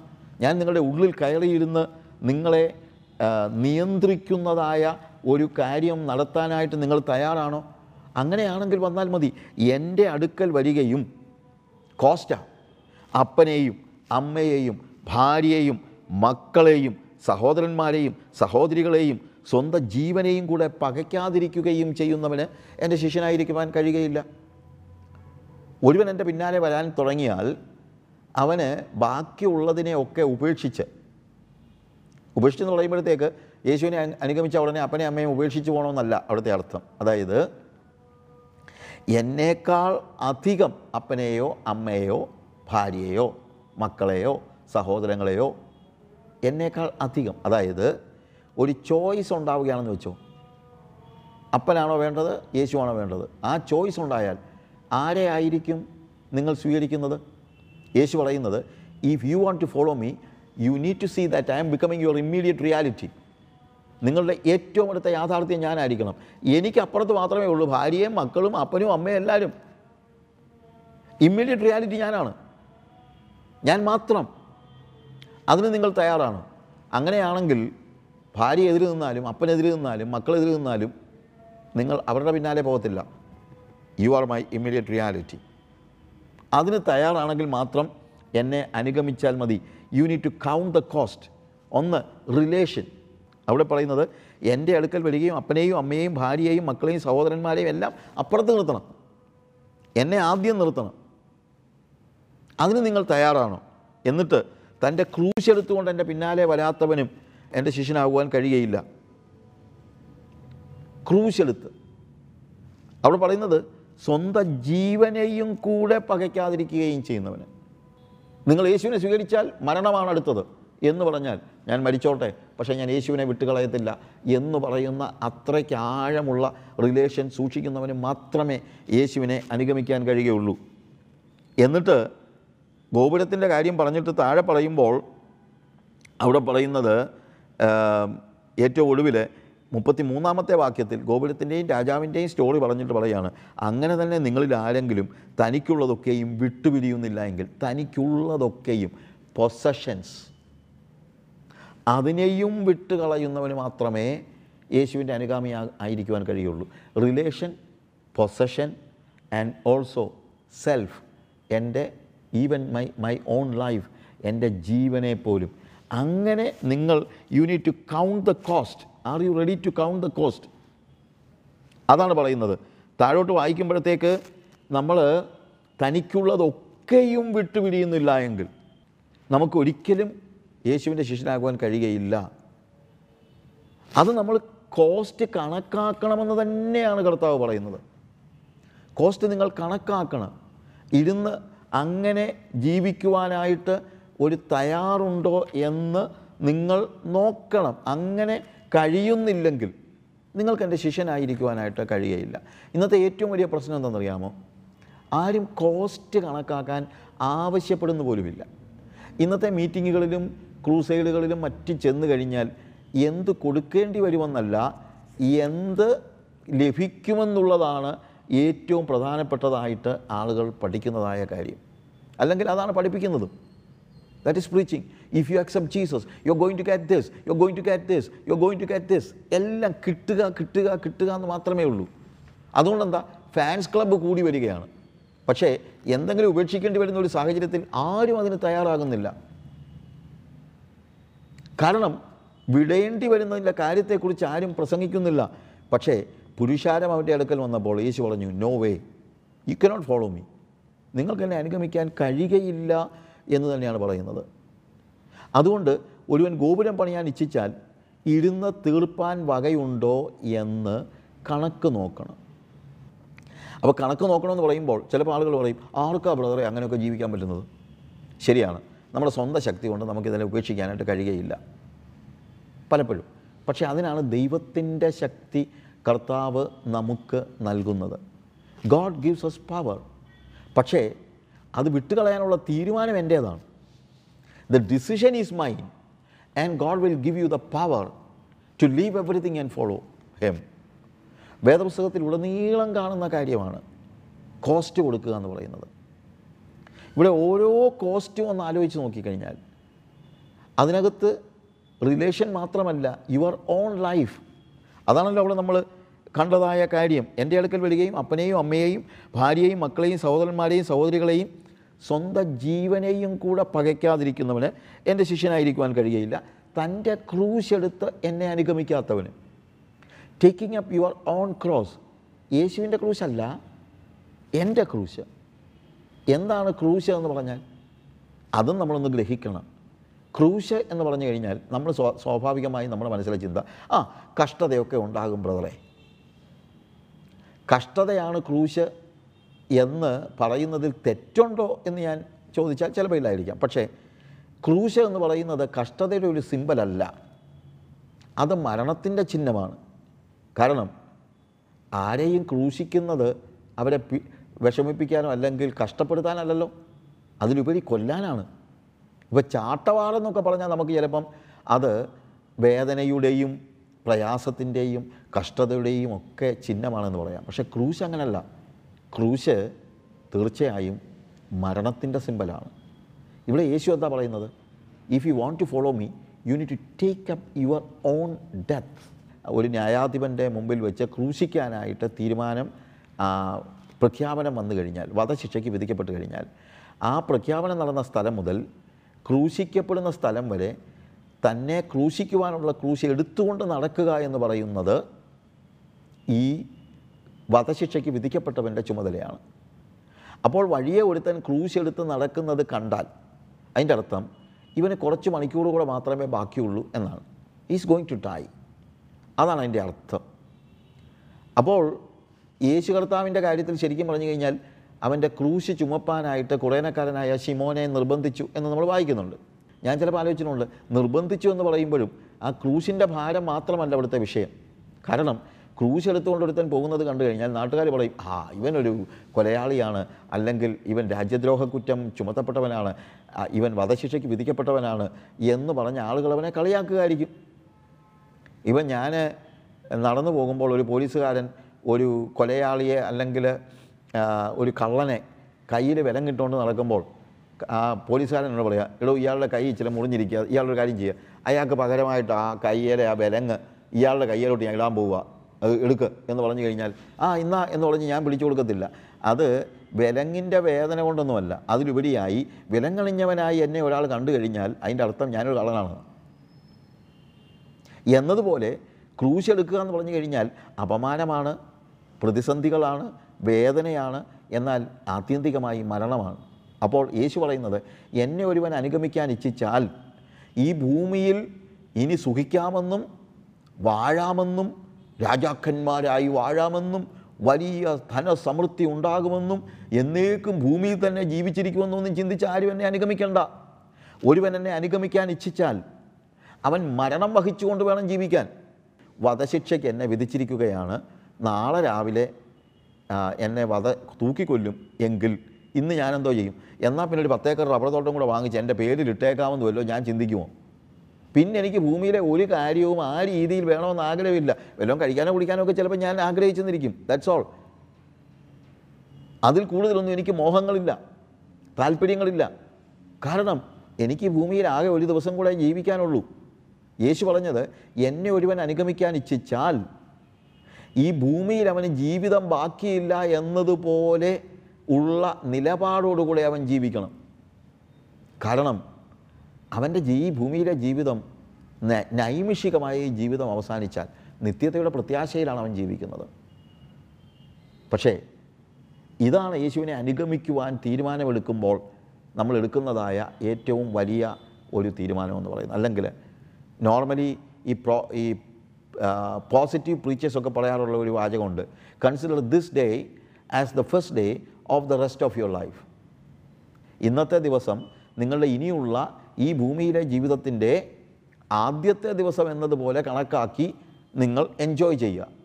എന്നാൽ യേശു കർത്താവ് പറയുന്നത് consider this day and live as if this is the last day of your life ഇവിടെ നിങ്ങൾ ഭൂമിയിൽ ജീവിക്കുമ്പോൾ ഇത് നിങ്ങളുടെ അവസാനത്തെ ദിവസമാണെങ്കിൽ നിങ്ങൾ എങ്ങനെയായിരിക്കും ജീവിക്കുന്നത്? ആ ബോധ്യത്തോടു കൂടെ വേണം നിങ്ങൾ ഈ ഭൂമിയിൽ ജീവിക്കാൻ. അവിടെ ഈ പറയുന്ന പ്രോസ്പെരിറ്റി ഒന്നും എനിക്ക് വിഷയമല്ല. ഇവിടെ എന്തെങ്കിലും ഉണ്ടാക്കുന്നൊന്നും വിഷയമല്ല. കാരണം എനിക്കിവിടെ ജീവിതം കുറച്ച് ദിവസങ്ങളിലേക്ക് മാത്രം. സോ ഒരുവൻ എന്നെ അനുഗമിക്കാൻ ഇച്ഛിച്ചാൽ ഭൂമിയിൽ സുഖിക്കാനും സഖി അങ്ങ് സന്തോഷിക്കാനും കൂട്ടിവെക്കാനും ഒക്കെയുള്ള മോഹത്തോടുകൂടി ആരും എന്റെ പിന്നാലെ വരണ്ട. Relation possessions positions and even life അതിനെ എല്ലാം ക്രൂശിച്ചിട്ട് യേശുവിന്റെ പിന്നാലെ വരാൻ പോവുക പറ്റുകയുള്ളൂ. അതാണ് ശരിക്കും ഇവിടെ പറയുന്നത്. You need to count the cost യേശുവിന്റെ പിന്നാലെ വരാൻ നിങ്ങൾ ഉദ്ദേശിച്ചു കഴിഞ്ഞാൽ നിങ്ങൾ അതിന്റെ കോസ്റ്റ് കൗണ്ട് ചെയ്യണം. ഒരുവൻ ഗോപുരം പണിയാൻ ഇച്ഛിച്ചു കഴിഞ്ഞാൽ പണിയാൻ വകയുണ്ടോ എന്ന് നിങ്ങൾ നോക്കണം. അല്ലാതെ വെറുതെ എടാ ഒരു ലക്ഷം രൂപ കയ്യിലുള്ള ഒരുത്തൻ ഇരുപത്തഞ്ച് ലക്ഷം രൂപയുടെ വീടിന് അടിസ്ഥാനം ഇട്ടു എന്ന് വെച്ചു. അവൻ നോക്കണ്ടേ ഇരുപത്തഞ്ച് ലക്ഷം രൂപയുടെ വീടിന് അടിസ്ഥാനം വിടുമ്പോൾ ഇത് മുകളിലോട്ട് പണിയാൻ എന്റെ കയ്യിൽ വല്ലതും ഉണ്ടോ ഇല്ലയോ എന്ന് നോക്കണ്ടേ? ഇല്ലെങ്കിൽ അടിസ്ഥാനം പണിതിട്ടിട്ട് അതിന്റെ അപ്പുറത്ത് കയ്യിലുള്ള കാശും തീർന്നു. ഒടുപ്പിന് എവിടെങ്കിലും കിടക്കണ്ടേ? അപ്പുറത്തൊരു കൂനാച്ചിപ്പേര ഒരു ഓലപ്പേര എല്ലാവരും കൂടെ പണിത് കൊടുത്തെന്ന് വെച്ചു. അതിനകത്ത് അവൻ താമസിക്കുന്നത്. വലിയ അടിസ്ഥാനം ഇട്ട് വലിയൊരു വീട്. വീടിന്റെ അടിസ്ഥാനം. അപ്പുറത്ത് ഇവനൊരു ഓലപ്പരയ്ക്കകത്ത് താമസിക്കുക. അപ്പോൾ നാട്ടുകാർ ചോദിക്കും എന്താ പറ്റിയാക്ക് ഓ ഒരു വീട് പണിയാൻ തുടങ്ങിയതാ. അമ്പത് ലക്ഷത്തിന്റെ വീട് പണിയാനാണ് തുടങ്ങിയത്. ഇരുപത്തഞ്ച് ലക്ഷം ത്തിന്റെ അടിസ്ഥാനവും ഇട്ടു. പക്ഷേ ഒരു ലക്ഷമേ കയ്യിലുള്ളായിരുന്നു. പണിയുമെന്നൊക്കെ അയാൾ ചിന്തിച്ചു. പക്ഷേ നടന്നില്ല. ഇതുപോലെ ശിഷ്യനാകാൻ പരിശ്രമിച്ചിട്ട് ശിഷ്യത്വത്തിൽ നിലനിന്നില്ലെങ്കിൽ നാട്ടുകാർ മുഴുവൻ പരിഹസിക്കും. ആ ഒരവസ്ഥ ഉണ്ടാകരുത്. രാജാവ് ഒരു രാജാവ് മറ്റൊരു രാജ്യങ്ങൾ പടയേൽപ്പാൻ പുറപ്പെടും മുമ്പ് ഇരുപതിനായിരവുമായി വരുന്നവനോട് ഞാൻ പതിനായിരം പതിനായിരവുമായി എതിർപ്പാൻ മതിയോ എന്ന് ആലോചിക്കുന്നില്ലയോ? ആലോചിക്കണം. ചിന്തിക്കണം. എന്നിട്ട് വേണം പണി തുടങ്ങാൻ. അതുകൊണ്ട് ശിഷ്യത്വം എന്ന് പറയുന്നത് കണക്കുകൂട്ടലുകൾ ആവശ്യമുള്ള കണക്കുകൂട്ടൽ എന്ന് പറയുമ്പോഴത്തേക്ക് ഭൗമികമായ കണക്കൂട്ടലുകളല്ല ഞാൻ പറയുന്നത്. എന്ത് വില കൊടുക്കേണ്ടി വരുമെന്ന് കണക്ക് കൂട്ടണം അത് കണക്ക് കൂട്ടണമെങ്കിൽ അത് അറിയണം. അതായത് we are entering into a covenant നമ്മളൊരു ഉടമ്പടിയിലേക്ക് പ്രവേശിക്കുകയാണ്. ഉടമ്പടിയിലേക്ക് പ്രവേശിക്കുമ്പോൾ ആ ഉടമ്പടിയുടെ നിബന്ധനകൾ അറിയാതെ നമ്മൾ ഒപ്പിടുമോ? ഇല്ലല്ലോ. യേശു പറയുന്നു നിങ്ങൾ എന്റെ അടുത്തേക്ക് വരുമ്പോൾ നിങ്ങളൊരു ഉടമ്പടിയിലേക്ക് പ്രവേശിക്കുകയാണ്. പക്ഷേ ഈ ഉടമ്പടിയിൽ നിങ്ങളിൽ നിന്ന് ഞാൻ പ്രതീക്ഷിക്കുന്നത് എന്താണ്? എങ്ങനെയൊരു ജീവിതമാണ് ഇനി നിങ്ങൾ ജീവിക്കാൻ പോകുന്നത്? ഉടമ്പടിയുടെ നിബന്ധനകൾ വായിച്ചു നോക്ക്. എന്നെ അനുഗമിക്കുവാൻ ഇച്ഛിച്ചു കഴിഞ്ഞാൽ എന്റെ ശിഷ്യനാകുവാൻ ഇച്ഛിച്ചാൽ ഇന്ന ഇന്ന കാര്യങ്ങൾ നിങ്ങൾ ചെയ്തിരിക്കണം. ഒന്നാമത് I need to be your immediate reality നിങ്ങളുടെ ഏറ്റവും അടുത്ത യാഥാർത്ഥ്യം ഞാനായിരിക്കണം. എനിക്ക് അപ്പുറത്തേ ഉള്ളൂ നിങ്ങൾക്ക് അപ്പനും അമ്മയും ഭാര്യയും മക്കളും വീടും തനവും എല്ലാം. So are you ready to understand consider Jesus as your immediate reality that is the first question വേറെ മോഹങ്ങളുള്ളവന് യേശുവിനെ അനുഗമിക്കാൻ കഴിയില്ല. എനിക്ക് എന്റെ അപ്പൻ പറയുന്നതിനപ്പുറത്ത് ഒരു അക്ഷരം പോലും ചെയ്യാൻ പറ്റത്തില്ല ബ്രദറെ. എന്റെ അപ്പനായ എന്റെ ദൈവം എന്ന് പറയുന്നവൻ യേശുവിന്റെ ശിഷ്യനാകാൻ പോകരുത്. ഇനി ഭാര്യ ദൈവം എന്ന് പറഞ്ഞാലും അവനും യേശുവിന്റെ ശിഷ്യനാകാൻ പോകരുത്. നിനക്കൊരു ദൈവമേ ഉള്ളൂ. ദാറ്റ് ഈസ് ജീസസ് ഇനി പണമില്ലാതെ ജീവിക്കാൻ പറ്റുമോ ബ്രദറെ? എന്നൊക്കെ ചോദിക്കുന്ന ഒരുത്തൻ യേശുവിന്റെ ശിഷ്യനാകാൻ പോകരുത്. എന്റെ മോഹം എന്ന് പറയുന്നത് എനിക്കൊരു ഒരു നാല് നില കെട്ടിടം പണിയണമെന്നുള്ളത് എന്റെ വലിയൊരു ആഗ്രഹം എന്ന് പറയുന്നവൻ യേശുവിന്റെ ശിഷ്യനാകാൻ പോകരുത്. കാര്യം യഥാർത്ഥത്തിൽ ശിഷ്യത്വം എന്ന് പറയുന്നത് എല്ലാം ലഭിക്കുന്നതല്ല എല്ലാം നഷ്ടപ്പെടുന്നതാണ്. ഇതാരും പഠിപ്പിക്കുന്നില്ല. ഞാൻ ചിലപ്പോൾ പറയാറുണ്ട് സക്കായിയെ കർത്താവ് വിളിച്ചു കഴിഞ്ഞ് ഇറങ്ങിയപ്പോൾ എന്താ കർത്താവ് പറയുന്നത്? ഇന്നത്തെ ക്രൂസൈഡ് പ്രീച്ചറാണ് നീ പറയുന്നത്. സക്കായിയെ വേഗം ഇറങ്ങി വാ. നീ ഇപ്പോൾ ചീഫ് ടാക്സ് കളക്ടറല്ലേ? ചുങ്കക്കാരിൽ പ്രമാണി. എന്നാൽ ഞാൻ നിന്നെ ഇവിടുത്തെ ഫിനാൻസ് മിനിസ്റ്റർ ആക്കാൻ പോകുകയാണ് എന്ന് വല്ലതുമാണ് പറഞ്ഞത്? അതൊക്കെയാണ് ഇന്നത്തെ പ്രോസ്പെരിറ്റി പ്രീച്ചേഴ്സ് പറയുന്നത്. അത് സുവിശേഷമല്ല. സക്കായി ഇറങ്ങി വന്നപ്പോൾ ആദ്യം തന്നെ പറയുന്നത് കർത്താവേ ഞാൻ ചതിവായി വല്ലതും വാങ്ങിയിട്ടുണ്ടെങ്കിൽ നാല് മടങ്ങി മടക്കി മടക്കി കൊടുക്കാം. എന്റെ സ്വത്തിൽ പകുതി ഞാൻ ദരിദ്രർക്ക് കൊടുക്കാം. ശരിക്കും പറഞ്ഞു കഴിഞ്ഞാൽ അവൻ യേശുവിനോടുകൂടെ അവന്റെ ഭവനത്തിലേക്ക് മടങ്ങി പോകുമ്പോൾ ശരിക്കും മറ്റുള്ള ശിഷ്യന്മാരെക്കാൾ ദരിദ്രനായ അവൻ പോകുന്നത്. യേശുവിനെ ഒരുവൻ അനുഗമിക്കാൻ ഇച്ഛിച്ചാൽ എല്ലാം ഉപേക്ഷിക്കേണ്ടി വരുന്ന ഒരു സ്റ്റേജാണ്. അല്ലാതെ എല്ലാം കിട്ടുന്ന ഒരു സ്റ്റേജ് അല്ല തനിക്കുള്ളതൊക്കെയും. അതുകൊണ്ടാണ് നമ്മൾ മുപ്പത്തി മൂന്നാമത്തെ വാക്യത്തിൽ നമ്മൾ കാണുന്നത് അങ്ങനെ തന്നെ നിങ്ങളിൽ ആരെങ്കിലും തനിക്കുള്ളതൊക്കെയും വിട്ടുപിരിയുന്നില്ല എങ്കിൽ എന്റെ ശിഷ്യനായിരിക്കാൻ കഴിയുകയില്ല. തനിക്കുള്ളതൊക്കെയും. പിന്നെ എന്റേതെന്ന് പറയാൻ എനിക്കൊന്നുമില്ല. ആ അതാണ് ശിഷ്യത്വം. ശിഷ്യത്വത്തിൽ ഓണർഷിപ്പ് കൈമാറ്റം ചെയ്യുകയാണ്. പിന്നെ എന്റേതെന്ന് പറഞ്ഞൊന്നില്ല എനിക്ക്. ഞാൻ തന്നെ എന്റെ വകയല്ല. ഞാൻ യേശുവിന്റെ വകയാണെങ്കിൽ പിന്നെ എനിക്കുള്ളതെല്ലാം യേശുവിന്റെ വകയാണ് I am transferring my ownership and I am transferring the ownership of everything that I have ഇന്നിപ്പോൾ എന്റേതെന്ന് പറയാൻ എന്റെ ഒന്നും ഇല്ല. കാരണം everything belongs to Jesus only if you are ready to transfer your ownership you can become a disciple a follower of Jesus Christ അതുകൊണ്ട് പ്രിയമുള്ളവരെ ഒരു ട്രൂ ഡിസൈപ്പിൾ ആകാനായിട്ടാണ് കർത്താവ് നമ്മളെക്കുറിച്ച് ആഗ്രഹിക്കുന്നത്. എന്നിട്ട് മുപ്പത്തിനാലാമത്തെ വാക്യത്തിൽ പറയുന്നു ഉപ്പ് നല്ലത് തന്നെ. എന്നാൽ ഉപ്പ് കാരമില്ലാതെ പോയാൽ എന്തോന്തുകൊണ്ട് രസം വരുത്തും? നോക്കുക പിന്നെ നിലത്തിനും വളത്തിനും കൊള്ളുന്നതല്ല അതിനെ പുറത്ത് കളയും. കേൾപ്പാൻ ചെവിയുള്ളവൻ കേൾക്കട്ടെ. എന്താ അതിന്റെ അർത്ഥം? A true disciple is like salt a half hearted disciple is like tasteless salt യഥാർത്ഥ ശിഷ്യൻ ഉപ്പ് പോലെയാണ്. അവൻ അനേകർക്ക് രുചി പകരുന്നവനാണ്. ഒരുപക്ഷെ രുചി പകരുമ്പോൾ ഉപ്പിന്റെ ക്വാണ്ടിറ്റി ഇല്ലാതെ ഇല്ലാതെ വരും. നിങ്ങൾക്കറിയാമല്ലോ? ഒരു കറിക്കകത്ത് ഉപ്പിട്ട് കഴിഞ്ഞാൽ യുനോ വാട്ട് ഈസ് ഹാപ്പനിങ് അത് അലിഞ്ഞലിഞ്ഞില്ലാതെയാകുകയാണ്. അതാണ് ഉപ്പിന്റെ പ്രത്യേകത. When you become a disciple you give taste to everybody but you know you are becoming lower and lower and lower അതാണ് true disciple are you ready to reduce your self നമ്മൾ തന്നെ ഇല്ലാതെയാകുന്ന ഒരു സ്റ്റേജിൽ നമുക്ക് പറ്റുമോ? That is true salt but the second thing tasteless salt കാരമില്ലാത്ത ഉപ്പ്. അതിന് കുറവൊന്നും ഉണ്ടാകത്തില്ല. പക്ഷേ അത് ആർക്കും രുചി വരുത്തുന്നില്ല. പിന്നെ പുറത്ത് കളയും. ഏ? നിലത്തിനും വളത്തിനും കൊള്ളുന്നതല്ലാതെ. പുറത്ത് കളയും. കേൾപ്പാൻ ചെവിയുള്ളവൻ കേൾക്കട്ടെ. ഇന്നെന്റെ വാക്കുകളെ അവസാനിപ്പിക്കുമ്പോൾ ഇത് തന്നെയാണ് നമുക്ക് പറയാനുള്ളത്. കേൾപ്പാൻ ചെവിയുള്ളവൻ കേൾക്കട്ടെ.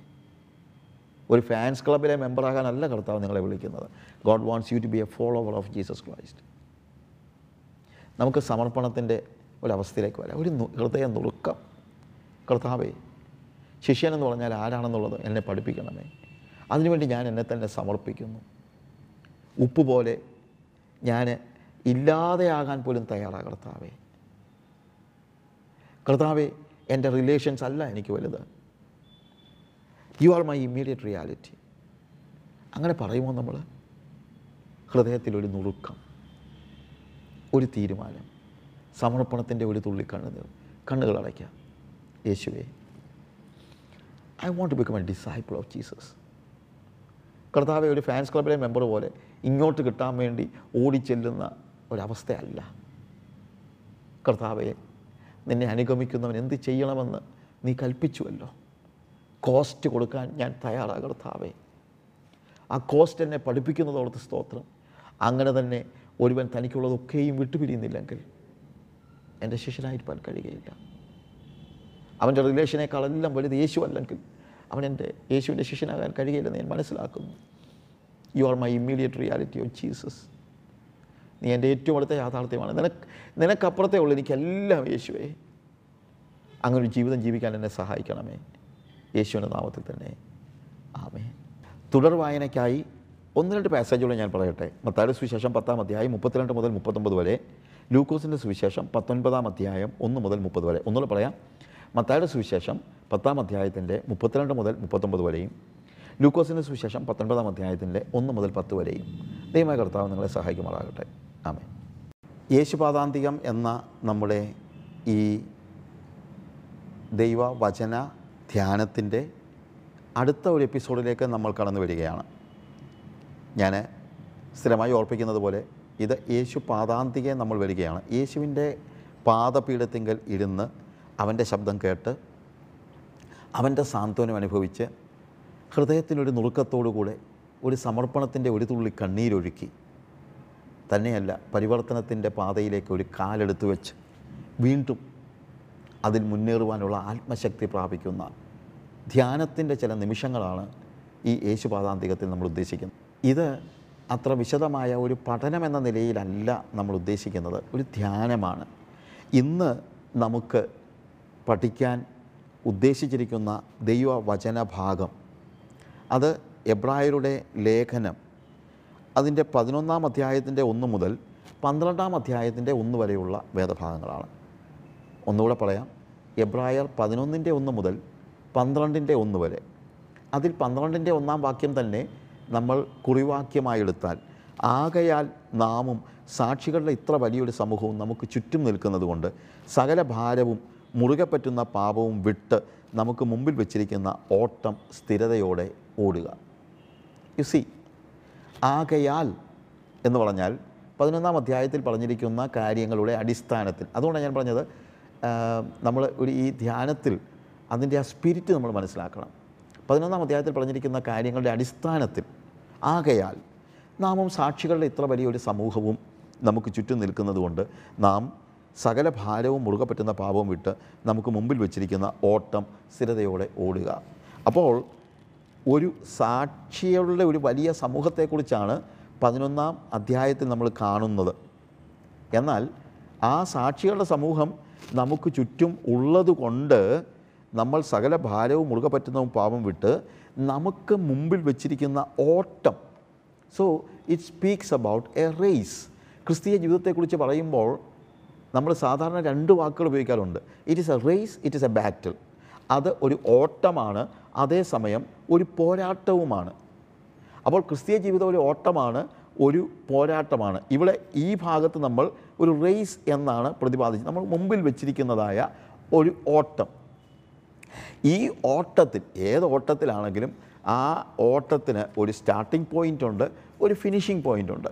എന്നാൽ സ്റ്റാർട്ടിംഗ് പോയിന്റും ഫിനിഷിംഗ് പോയിന്റും മാത്രമല്ല അതിനിടയിൽ ഒരു ഇതിന് രണ്ടിനും ഇടയിൽ ഓട്ടത്തിന്റെ ഒരു പാതയുണ്ട് ഒരു ട്രാക്ക് അതും നമ്മൾ മനസ്സിലാക്കണം. എന്നാൽ ഈ ട്രാക്ക് നമുക്ക് വളരെ സ്മൂത്തായിട്ടുള്ള ഒരു പാതയാണെന്ന് നമുക്ക് ചിന്തിക്കാൻ കഴിയില്ല. അതായത് ക്രിസ്തീയ ജീവിതം ഒരു ഓട്ടമാണ്. ഓട്ടത്തിന് ഒരു സ്റ്റാർട്ടിംഗ് പോയിന്റ് ഉണ്ട്. നമ്മൾ ചെന്നെത്തേണ്ടതായ ഒരു ടാർഗറ്റ് അഥവാ ഒരു ഫിനിഷിംഗ് പോയിന്റ് ഉണ്ട്. അതിനിടയിലുള്ള ആ പാത ട്രാക്ക് അത് വളരെ പ്രതിസന്ധികളുള്ള ഒന്നാണ് എന്നും നമുക്കറിയാം. ഈ ഇടയ്ക്ക് അതായത് ഈ പാതയിൽ ചില തടസ്സങ്ങളുണ്ട്. വേണമെങ്കിൽ അതിനെ ഹഡിൽസ് എന്ന് പറയാം. ഹഡിൽസ് നമ്മൾ ഈ ഓട്ടം ഓടുമ്പോൾ ചിലപ്പോഴുണ്ടല്ലോ ഡിസ്ട്രാക്ഷൻസ് ഉണ്ട് പക്ഷേ അതുകൂടാതെ ചില ഹഡിൽസ് ഉണ്ട്. ഈ ഹഡിൽസ് എന്ന് പറഞ്ഞാൽ അത് നമ്മൾ ചാടിക്കിടക്കണം. അതിനെക്കുറിച്ച് നമുക്ക് അറിയാം. ഓട്ടത്തിലുള്ള ഒരു ഹഡിൽസ്. അപ്പോൾ ഈ ഹഡിൽസ് ചാടിക്കിടക്കുമ്പോൾ അങ്ങനെ ചാടി ചാടി ചാടി വേണം. പല ഹഡിൽസ് ചാടി വേണം നമ്മൾ അപ്പുറത്ത് കിടക്കാനായിട്ട്. അപ്പോൾ ആരും പറയത്തില്ല ഇത് ഇവിടുന്ന് മാറ്റിക്കളാം. ഇതെന്റെ ഓട്ടത്തിലൊരു തടസ്സമാണ് ഇതിനെ മാറ്റിക്കളയാൻ പറയത്തില്ല. കാര്യം ഈ ഓട്ടം ഡിസൈൻ ചെയ്ത് വെച്ച ആൾ തന്നെ വെച്ചിരിക്കുന്നതാണ് ഈ ഹഡിൽസ്. ഇതുപോലെ ക്രിസ്തീയ ജീവിതത്തിൽ നമുക്ക് പല ആ ഓട്ടത്തിൽ ചില ഹഡിൽസ് ഉണ്ട്. അത് നമ്മൾ മനസ്സിലാക്കണം. ഇവിടെ പറയുന്ന ഒരു കാര്യം ആകയാൽ സകല ഭാരവും മുറുകെ പറ്റുന്ന പാപവും വിട്ട് അത് നമ്മൾ കൂടെ കൊണ്ട് നടക്കണമെന്നില്ല. നടക്കാൻ പാടില്ല. അപ്പോൾ lay aside all weight and sins that cling so closely. അതല്ല ഹഡിൽസ് എന്ന് ഞാൻ ഉദ്ദേശിക്കുന്നത്. ഇതിനകത്ത് ഹഡിൽസ് ഉണ്ടെന്ന് പറയുമ്പോൾ ഇത് ഹഡിൽസ് അല്ല ഇത് ഡിസ്ട്രാക്റ്റ് ചെയ്യുന്ന നമ്മളെ മാറ്റിക്കളയുന്ന കാര്യങ്ങളാണ് പാപവും സ- സകല ഭാരവും മുറുകെ പറ്റുന്ന പാപങ്ങളും. അതിനെക്കുറിച്ചല്ല ഇവിടെ ഞാൻ ഹഡിൽസ് എന്ന് പറയുന്നത്. പ്രത്യുത നമ്മുടെ ഈ ഓട്ടത്തിലുള്ള കഷ്ടത പ്രതിസന്ധി പ്രയാസങ്ങൾ ഇതൊക്കെ നമ്മുടെ ഈ ഓട്ടത്തിൽ ഓട്ടം ഡിസൈൻ ചെയ്ത ആ ഓ ആ കർത്താവ് തന്നെ വെച്ചിരിക്കുന്നതായ ചില ഹഡിൽസാണ് എന്ന് നമ്മൾ മനസ്സിലാക്കണം. ഇവിടെ മെൻഷൻ ചെയ്യുന്ന ഈ ട്രാക്കിൽ ഞാൻ പറഞ്ഞല്ലോ സ്മൂത്തല്ല. ഇവിടെ നമ്മൾ ചാടിക്കിടക്കേണ്ടതായ ചില കാര്യങ്ങളുണ്ട്. ഈ ഹഡിൽസ്. അപ്പോൾ ഇതിനെ ഒന്നുകൂടെ നമ്മളൊന്ന് വിശകലനം ചെയ്ത് കഴിഞ്ഞാൽ there is a starting point and there is a track ഈ ട്രാക്കിനകത്ത് പലപ്പോഴും ട്രയൽസ് ഉണ്ട്. ആ ട്രയൽസിലൂടെ കടന്നുപോയി ട്രാക്ക് എൻഡ് ചെയ്യുമ്പോൾ നമ്മൾ ടാർഗറ്റിൽ വരുന്നു. So we have a starting point and we enter into the track and there are trials in this track and finally we reach the target. എന്നാൽ ആത്യന്തികമായി നമ്മൾ ടാർഗറ്റിൽ എത്തിച്ചേരണം. സ്റ്റാർട്ടിംഗ് പോയിന്റോട് മാത്രം കാര്യമില്ല. ഈ ട്രാക്കിൽ ട്രയൽസ് നമുക്ക് എടുത്തു കളയാൻ പറ്റില്ല. ഡിസ്റ്റോർഷൻസ് എടുത്തു കളയാം. പാപത്തെ എടുത്തു കളയാം. ഭാരത്തെ എടുത്തു കളയാം. പക്ഷേ ട്രയൽസ് ഉണ്ടല്ലോ. അത് ഓട്ടം ഡിസൈൻ ചെയ്ത ആൾ തന്നെയാണ് വെച്ചിരിക്കുന്നത് എന്ന് നമുക്കറിയാം. എന്നാൽ അതുകൊണ്ട് ഞാൻ പറഞ്ഞത് സ്മൂത്ത് അല്ല. ഒരു പക്ഷേ ഇതുപോലെയുള്ള ഈ ട്രയൽസിലൂടെ നമ്മൾ കടന്നു പോകുമ്പോൾ മാനസികമായിട്ട് വളരെ പീഡനം നമുക്കുണ്ടായെന്നിരിക്കും. ഈ ഓട്ടത്തിന്റെ ദൂരം മാത്രമല്ല നമുക്ക് പ്രശ്നം. ഇതിനകത്ത് നമ്മൾ മറികടക്കുവാനായി വെച്ചിരിക്കുന്ന ഈ തടസ്സങ്ങളിലൂടെ ഫിനിഷിംഗ് പോയിന്റിൽ എത്തുന്നതിന് മുമ്പ് ഫിനിഷിംഗ് പോയിന്റ് നമ്മൾ കാണുന്നത് വളരെ വിദൂരത്തിലാണ്. നമ്മൾ ശരിക്കും പറഞ്ഞു കഴിഞ്ഞാൽ ഫിനിഷിംഗ് പോയിന്റ് ആണ് കാണേണ്ടത്. എന്നാലും നമുക്ക് ഒരു ഒരു യാഥാർത്ഥ്യമാണല്ലോ. ഈ ഹഡിൽസ് എന്ന് പറയുന്ന ഒരു യാഥാർത്ഥ്യമാണ്. അത് നമുക്ക് ഒഴിവാക്കാൻ പറ്റില്ല എന്ന് തന്നെയല്ല അതിനെ ശ്രദ്ധിക്കാതിരിക്കാനും പറ്റില്ല. അങ്ങനെ നമ്മൾ ചാടി ചാടി ചാടി പോകുമ്പോൾ ഒരു പക്ഷേ ആദ്യം നമ്മുടെ മനസ്സിലെ ചിന്ത ഇങ്ങനെയുള്ള പ്രതിസന്ധികളിലൂടെ പോയാൽ നമ്മൾ എപ്പോഴവിടെ ചെല്ലും. കുറച്ചുകൂടെ കഴിയുമ്പോൾ ചിലപ്പോൾ നമ്മളോട് തന്നെ നമ്മൾ ചോദിക്കും ഓ ഇങ്ങനെയുള്ള പ്രതിസന്ധികളിലൂടെ പോയാൽ നമ്മൾ എപ്പോഴെങ്കിലും അവിടെ ചെല്ലുമോ? അങ്ങനെയുണ്ട്. ഇത് ക്രിസ്തീയ ജീവിതത്തിൽ പലപ്പോഴും നമുക്ക് നിരാശ വരുത്തുന്ന രീതിയിൽ ഉണ്ടാകുന്നതായ പലപ്പോഴും നിരാശ ഉണ്ടാകാനുള്ള സാധ്യതയുണ്ട്. അപ്പോൾ നമ്മൾ ചിലപ്പോൾ പറയും ഓ ഇല്ല എനിക്കൊരിക്കലും ഈ ഓട്ടം ഓടി തീർക്കാൻ കഴിയില്ല. കാര്യം എന്തോരം പ്രതിസന്ധികളെയാണ് ഞാൻ അഭിമുഖീകരിക്കേണ്ടി വരുന്നത്. അങ്ങനെ പ്രതിസന്ധികളെ കണ്ട് വളരെ നിരാശ തോന്നുന്ന ഒരു സാഹചര്യത്തിൽ എബ്രായ ലേഖനകാരൻ പറയുകയാണ് നമുക്ക് ചുറ്റും സാക്ഷികളുടെ വലിയ ഒരു സമൂഹമുണ്ട്. ഈ സാക്ഷികൾ ആരാണെന്ന് ചോദിച്ചാൽ ദൂതന്മാരൊന്നുമല്ല ഈ സാക്ഷികൾ ആരാണെന്ന് ചോദിച്ചാൽ നമ്മളെപ്പോലെ ഇതേ ഓട്ടം ഓടി തീർത്ത ഈ ഹഡിൽസൊക്കെ ചാടിക്കടന്ന് നമുക്ക് മുമ്പിൽ വെച്ചിരിക്കുന്ന അവർക്ക് മുമ്പിൽ വെച്ചിരുന്ന ഓട്ടം ഓടി തീർത്തതായ ആ ദൈവഭൃത്യന്മാരാണ് ഇപ്പോൾ ഈ ഗാലറിയിലിരിക്കുന്നത്. എന്റെ ജീവിതത്തിൽ പ്രതിസന്ധികളിൽ പ്രയാസങ്ങളിലൊക്കെ ഈ ഓട്ടം ഓടിത്തീർക്കാൻ കഴിയില്ല എന്ന് ഞാൻ പ്രയാസപ്പെട്ടിരിക്കുമ്പോൾ ഈ ഗാലറിയിൽ നിന്ന് ഒരാൾ ഇറങ്ങി വരും. എന്റെ ജീവിത സാഹചര്യങ്ങളിലൂടെ കടന്നു പോയ ആരെങ്കിലും ആയിരിക്കും അത്. അദ്ദേഹം വന്നിട്ട് പറയും മോനെ ഈ ഓട്ടം ഓടി തീർക്കാനാവില്ല എന്നാണോ നിന്റെ ചിന്ത? പേടിക്കണ്ട. തീർച്ചയായും നിനക്കിത് ഓടി തീർക്കാൻ കഴിയും. ഈ ഓട്ടം ഓടുന്ന ആദ്യത്തെ ആളല്ല നീ. നിന്നെപ്പോലെ പ്രതിസന്ധികൾ അനുഭവിച്ച ആളുകളാണ് ഞങ്ങളൊക്കെ. ഈ ശോധനകളിലൂടെയൊക്കെ കടന്നുപോയ ആളുകളാണ് ഞങ്ങളൊക്കെ. അതുകൊണ്ട് ഞങ്ങൾ ഇത് കണ്ടുകൊണ്ടിരിക്കുകയാണ് ഞങ്ങൾ നിന്നെ എൻകറേജ് ചെയ്യാൻ വന്നിരിക്കുക. ശരിക്കും ഈ എബ്രായ ലേഖനകാരൻ ഒരു എൻകറേജറാണ് നേരത്തെ ഓട്ടം ഓടിയ ആളുകളുടെ ജീവിത സാഹചര്യങ്ങളൊക്കെ പതിനൊന്നാം അധ്യായത്തിൽ പറഞ്ഞിട്ട് പറയുകയാണ്. സാക്ഷികളുടെ ഒരു വലിയ സമൂഹം നമുക്ക് ചുറ്റുമുണ്ട്. നിങ്ങൾ ഓടിയപ്പോൾ നിങ്ങൾ നേരിടുന്നതായ ഈ പ്രതി പ്രതിസന്ധികൾ പരിശോധനകൾ ഇതിനെ ഒക്കെ ഇതേപോലെ അവരുടെ കാലഘട്ടത്തിൽ അവർ നേരിട്ടിരുന്നു. എന്നിട്ട് അവർ തളർന്നു പോയില്ല. അവരൊക്കെ വിജയികളായി നിനക്കും വിജയിക്കാൻ കഴിയും എന്ന് പറയുന്ന ഒരു കാര്യം. എബ്രാഹിം ലേഖനകാരൻ പറയുകയാണ് അവരുടെ കാലഘട്ടത്തിൽ അവർ ഒരുപക്ഷെ ഇത് അസാധ്യമായിരുന്നു ആണെന്നൊക്കെ ചിന്തിച്ച് കാണും. എന്നാൽ അവരെ ശക്തീകരിച്ച ഒരു ദൈവമുണ്ട്. അവരിപ്പോൾ നിന്റെ ഓട്ടം കാണാൻ ഈ ഗാലറിയിൽ ഇരിക്കുകയാണ്. വെറുതെ കണ്ട് സന്തോഷിക്കാൻ മാത്രമല്ല നിനക്കൊരു എൻകറേജ്മെന്റ് തരാനായിട്ട് ഒരു പ്രോത്സാഹനം നൽകാനായിട്ട്. അപ്പോൾ ഈ ഓട്ടക്കളത്തിൽ ഓടിയ ഓരോ ആളുടെയും ചരിത്രം എബ്രായ ലേഖനം പതിനൊന്നാം അധ്യായത്തിൽ പറയുന്നത് കേട്ട് കഴിയുമ്പോൾ ഏതാണ്ട് നമ്മുടെ ഏത് സാഹചര്യം ആലോചിച്ചാലും അതിനേക്കാൾ പ്രതിസന്ധികളിലൂടെ കടന്നുപോയ ആളുകളെ നമുക്ക് ഈ സാക്ഷികളുടെ സമൂഹത്തിൽ കാണാനായിട്ട് കഴിയും. ഒരു ഉദാഹരണം പറഞ്ഞു കഴിഞ്ഞാൽ പതിനൊന്നാം അധ്യായത്തിലേക്ക് നമുക്കൊന്ന് വന്നാൽ ഓരോരുത്തരുടെ ചരിത്രം നമുക്കൊന്ന് ആലോചിച്ച് നോക്കുക ആദ്യം അവിടെ പറയുന്നത് നാലാമത്തെ വാക്യത്തിൽ വിശ്വാസത്താൽ ഹാബേൽ ദൈവത്തിന് കയ്യിന്റെതിന് ഉത്തമമായ യാഗം കഴിച്ചു. അതിനാൽ അവന് നീതിമാൻ എന്ന സാക്ഷ്യം ലഭിച്ചു. ദൈവം അവന്റെ വഴിപാടിന് സാക്ഷ്യം കൽപ്പിച്ചു. മരിച്ച ശേഷവും അവൻ വിശ്വാസത്താൽ സംസാരിച്ചുകൊണ്ടിരിക്കുന്നു. എന്റെ ജീവിതത്തിൽ വിശ്വാസത്തിന് വേണ്ടി നിലകൊണ്ടതിന്റെ പേരിൽ എന്റെ സഹോദരങ്ങൾ എന്നെ അപമാനിക്കുകയും ഒരു പക്ഷേ എന്നെ പീഡിപ്പിക്കുകയും ഒക്കെ ചെയ്യുമ്പോൾ ഞാനൊരു പക്ഷേ ചിന്തിക്കും എന്തോരും കഷ്ടമാണ് ഞാൻ അനുഭവിക്കുന്നത്? എന്തൊക്കെ പ്രതിസന്ധികളാണ് എനിക്ക് എങ്ങനെ മുന്നോട്ട് പോകാൻ പറ്റും? ഇങ്ങനെ എന്റെ സഹോദരങ്ങൾ എന്നെ പീഡിപ്പിക്കുന്ന ഈ സാഹചര്യത്തിൽ എനിക്ക് പിടിച്ചു നിൽക്കാൻ കഴിയുമോ? അവരെന്നെ കളിയാക്കുന്നു. അവരെന്നെ പരിഹസിക്കുന്നു. അപ്പോൾ ഗാലറിയിൽ നിന്ന് ഹാബയിൽ ഇറങ്ങി വന്നിട്ട് പറയുക കുഞ്ഞേ നിന്റെ സഹോദരൻ നിന്നെ കളിയാക്കുന്നതാണോ നിന്റെ പ്രശ്നം? നീ വിശ്വാസിയാണെന്ന് പറഞ്ഞ് നിന്നെ കളിയാക്കുന്നല്ലേ മക്കളെ എന്റെ സഹോദരൻ ഞാൻ വിശ്വാസത്താൽ യാഗം കഴിച്ചതിന്റെ പേരിൽ എന്റെ സഹോദരനെ കൊന്നതാ. I was killed and murdered by my brother because I had faith. അതിനേക്കാൾ വലുതൊന്നും അല്ലല്ലോ നീ അനുഭവിക്കുന്നത്. അതുകൊണ്ട് മോനെ പേടിക്കണ്ട. ധൈര്യമായിട്ടിരിക്കുക നിനക്ക് ഓട്ടം ഓടാൻ പറ്റും. എൻകറേജിങ് എന്റെ ജീവിതത്തിൽ എന്റെ സഹോദരങ്ങൾ എനിക്കെതിരാകുമ്പോൾ ഹാബേൽ ഇറങ്ങി വന്നിട്ട് പറയും ഈ സാഹചര്യത്തിലൂടെ ഞാൻ കടന്നു പോയതാണ് അതാണ് സാക്ഷികളുടെ സമൂഹം എന്ന് പറയുന്നത്. ഇനി ഹാനോക്കിന്റെ കാര്യം ആലോചിക്കുക. ലോകത്തിലെല്ലാവരും അവരവരെ തന്നെ പ്രസാദിപ്പിക്കാൻ നോക്കുമ്പോൾ മനുഷ്യരെ പ്രസാദിപ്പിക്കാൻ നോക്കുമ്പോൾ ദൈവത്തിൽ നിന്ന് അകന്ന് ജീവിക്കുമ്പോൾ ഞാൻ ഒറ്റയ്ക്ക് ദൈവ സാന്നിധ്യം അനുഭവിക്കുവാൻ ആഗ്രഹിച്ചു പോകുമ്പോൾ എന്റെ സാഹചര്യത്തിൽ എനിക്ക് ദൈവത്തെ അനുഭവിക്കാൻ കഴിയുമോ എന്ന് ചോദിക്കുന്ന ഒരു സാഹചര്യത്തിൽ ഹാനോ ഇറങ്ങി വന്നിട്ട് പറയും son you know one thing ഭൂമിയിൽ ഞാൻ ജീവിച്ചിരിക്കുമ്പോൾ തന്നെ എനിക്ക് ഞാൻ ദൈവത്തെ പ്രസാദിപ്പിച്ചു എന്ന് സാക്ഷ്യം ലഭിച്ചതാണ്. ഐ വാക്ക് വിത്ത് ഗാഡ് എന്റെ അതേ കാലയളവിൽ ജീവിച്ചതാണ് കയ്യിന്റെ ഏഴാം തലമുറയിൽപ്പെട്ട ലാമക്. അയാൾ പോളീഗാമി കണ്ടുപിടിച്ച് രണ്ട് ഭാര്യമാരുടെ ജീവിച്ച് മക്കളെ കോമ്പറ്റിറ്റീവായിട്ട് വളർത്തി. എന്നിട്ട് ആ എന്റെ പരിക്കിന് പകരം ഞാൻ ഒരു പുരുഷനെ കൊല്ലുമെന്ന് ഭയങ്കര വീറോടെ വിളിച്ചു പറഞ്ഞപ്പോൾ ഇപ്പുറത്ത് മാറി ഞാൻ എന്നോടും പറഞ്ഞു എന്റെ മക്കളോടും പറഞ്ഞു നോ നമ്മൾ ഒരിക്കലും പ്രതികാരം ചെയ്യാനുള്ള ആളുകളൊന്നും അല്ല God wants us to see that we are walking with Him and pleasing Him. സാക്ഷിയുടെ സമൂഹമാണ്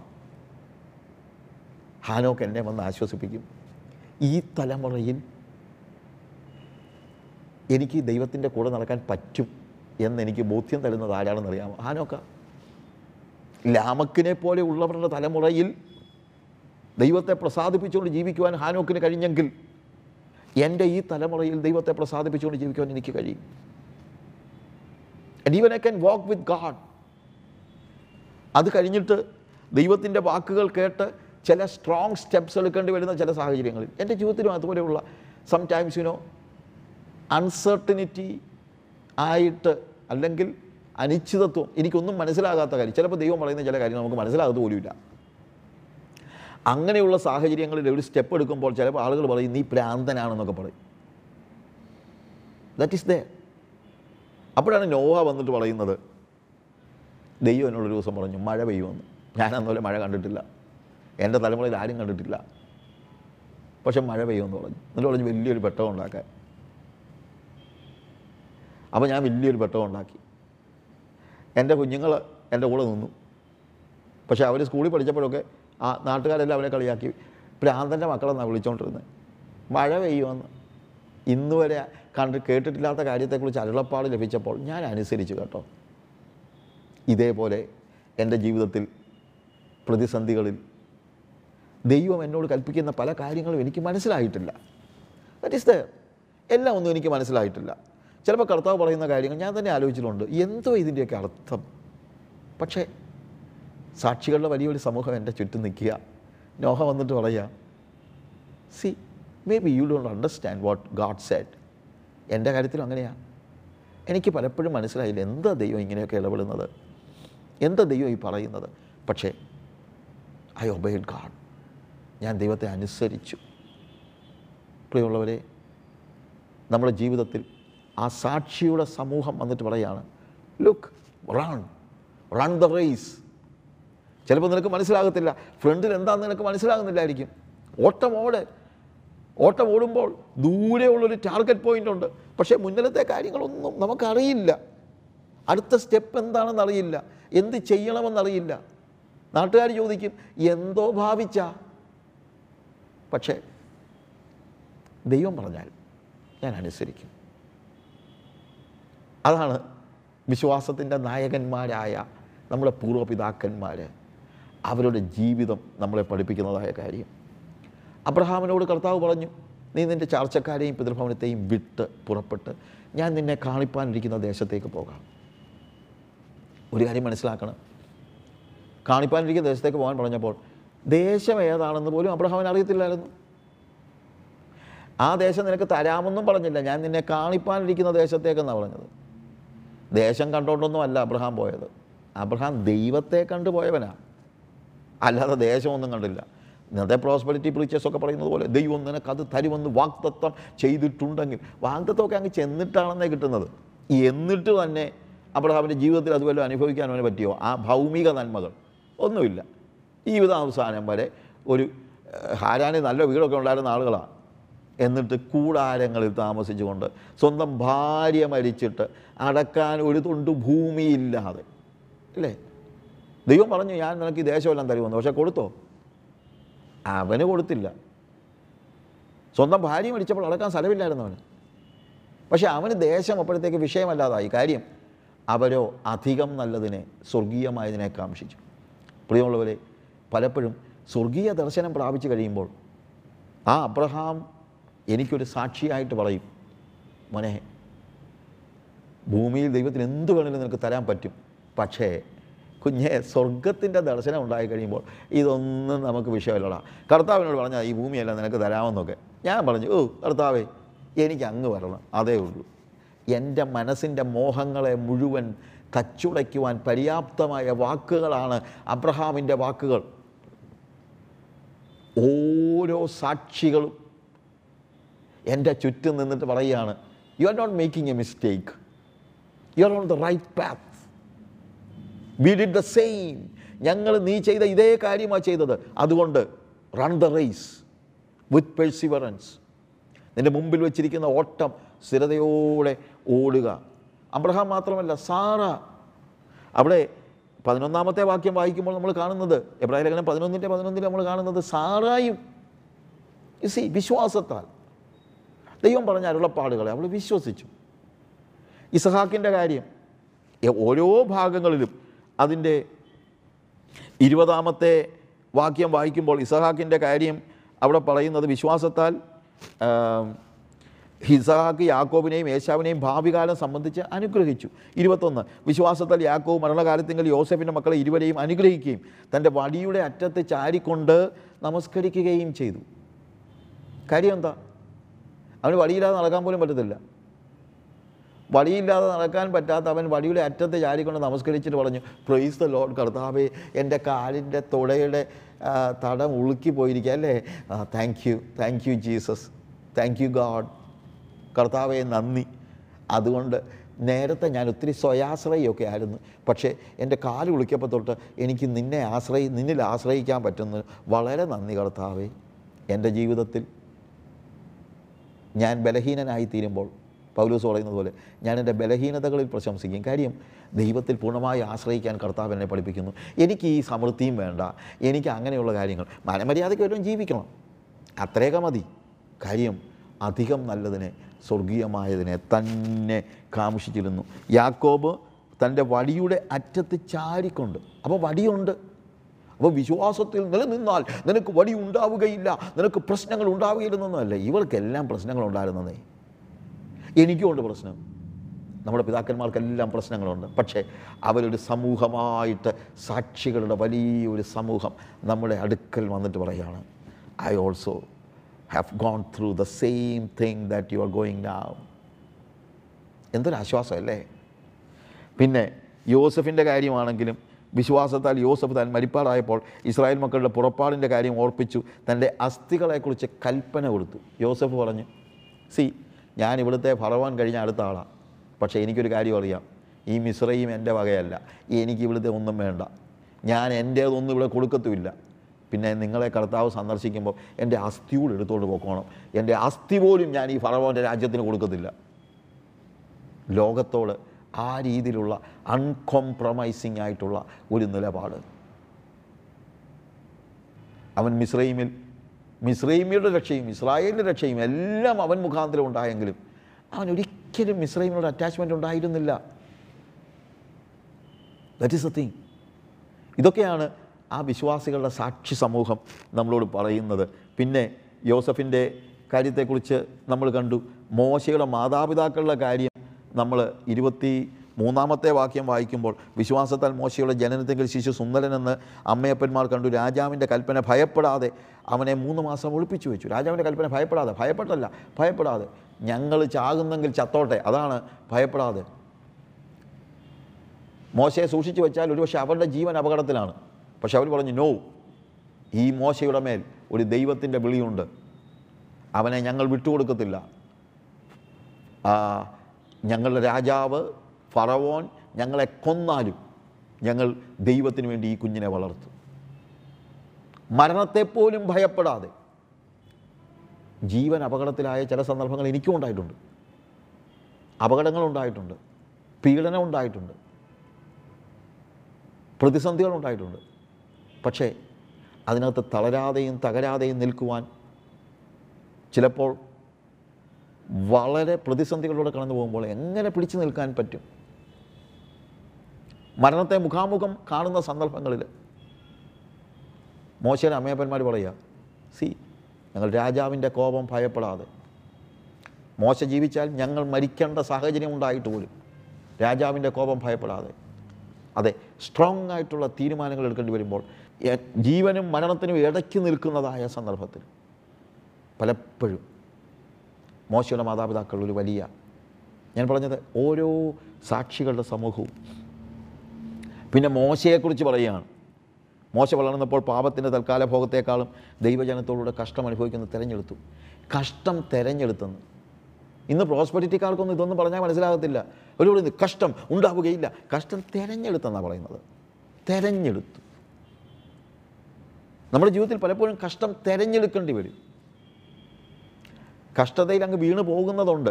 സ്വാഭാവികമായി കഷ്ടതയിൽ വീണ് പോകുന്നത്. അതൊരവസ്ഥ.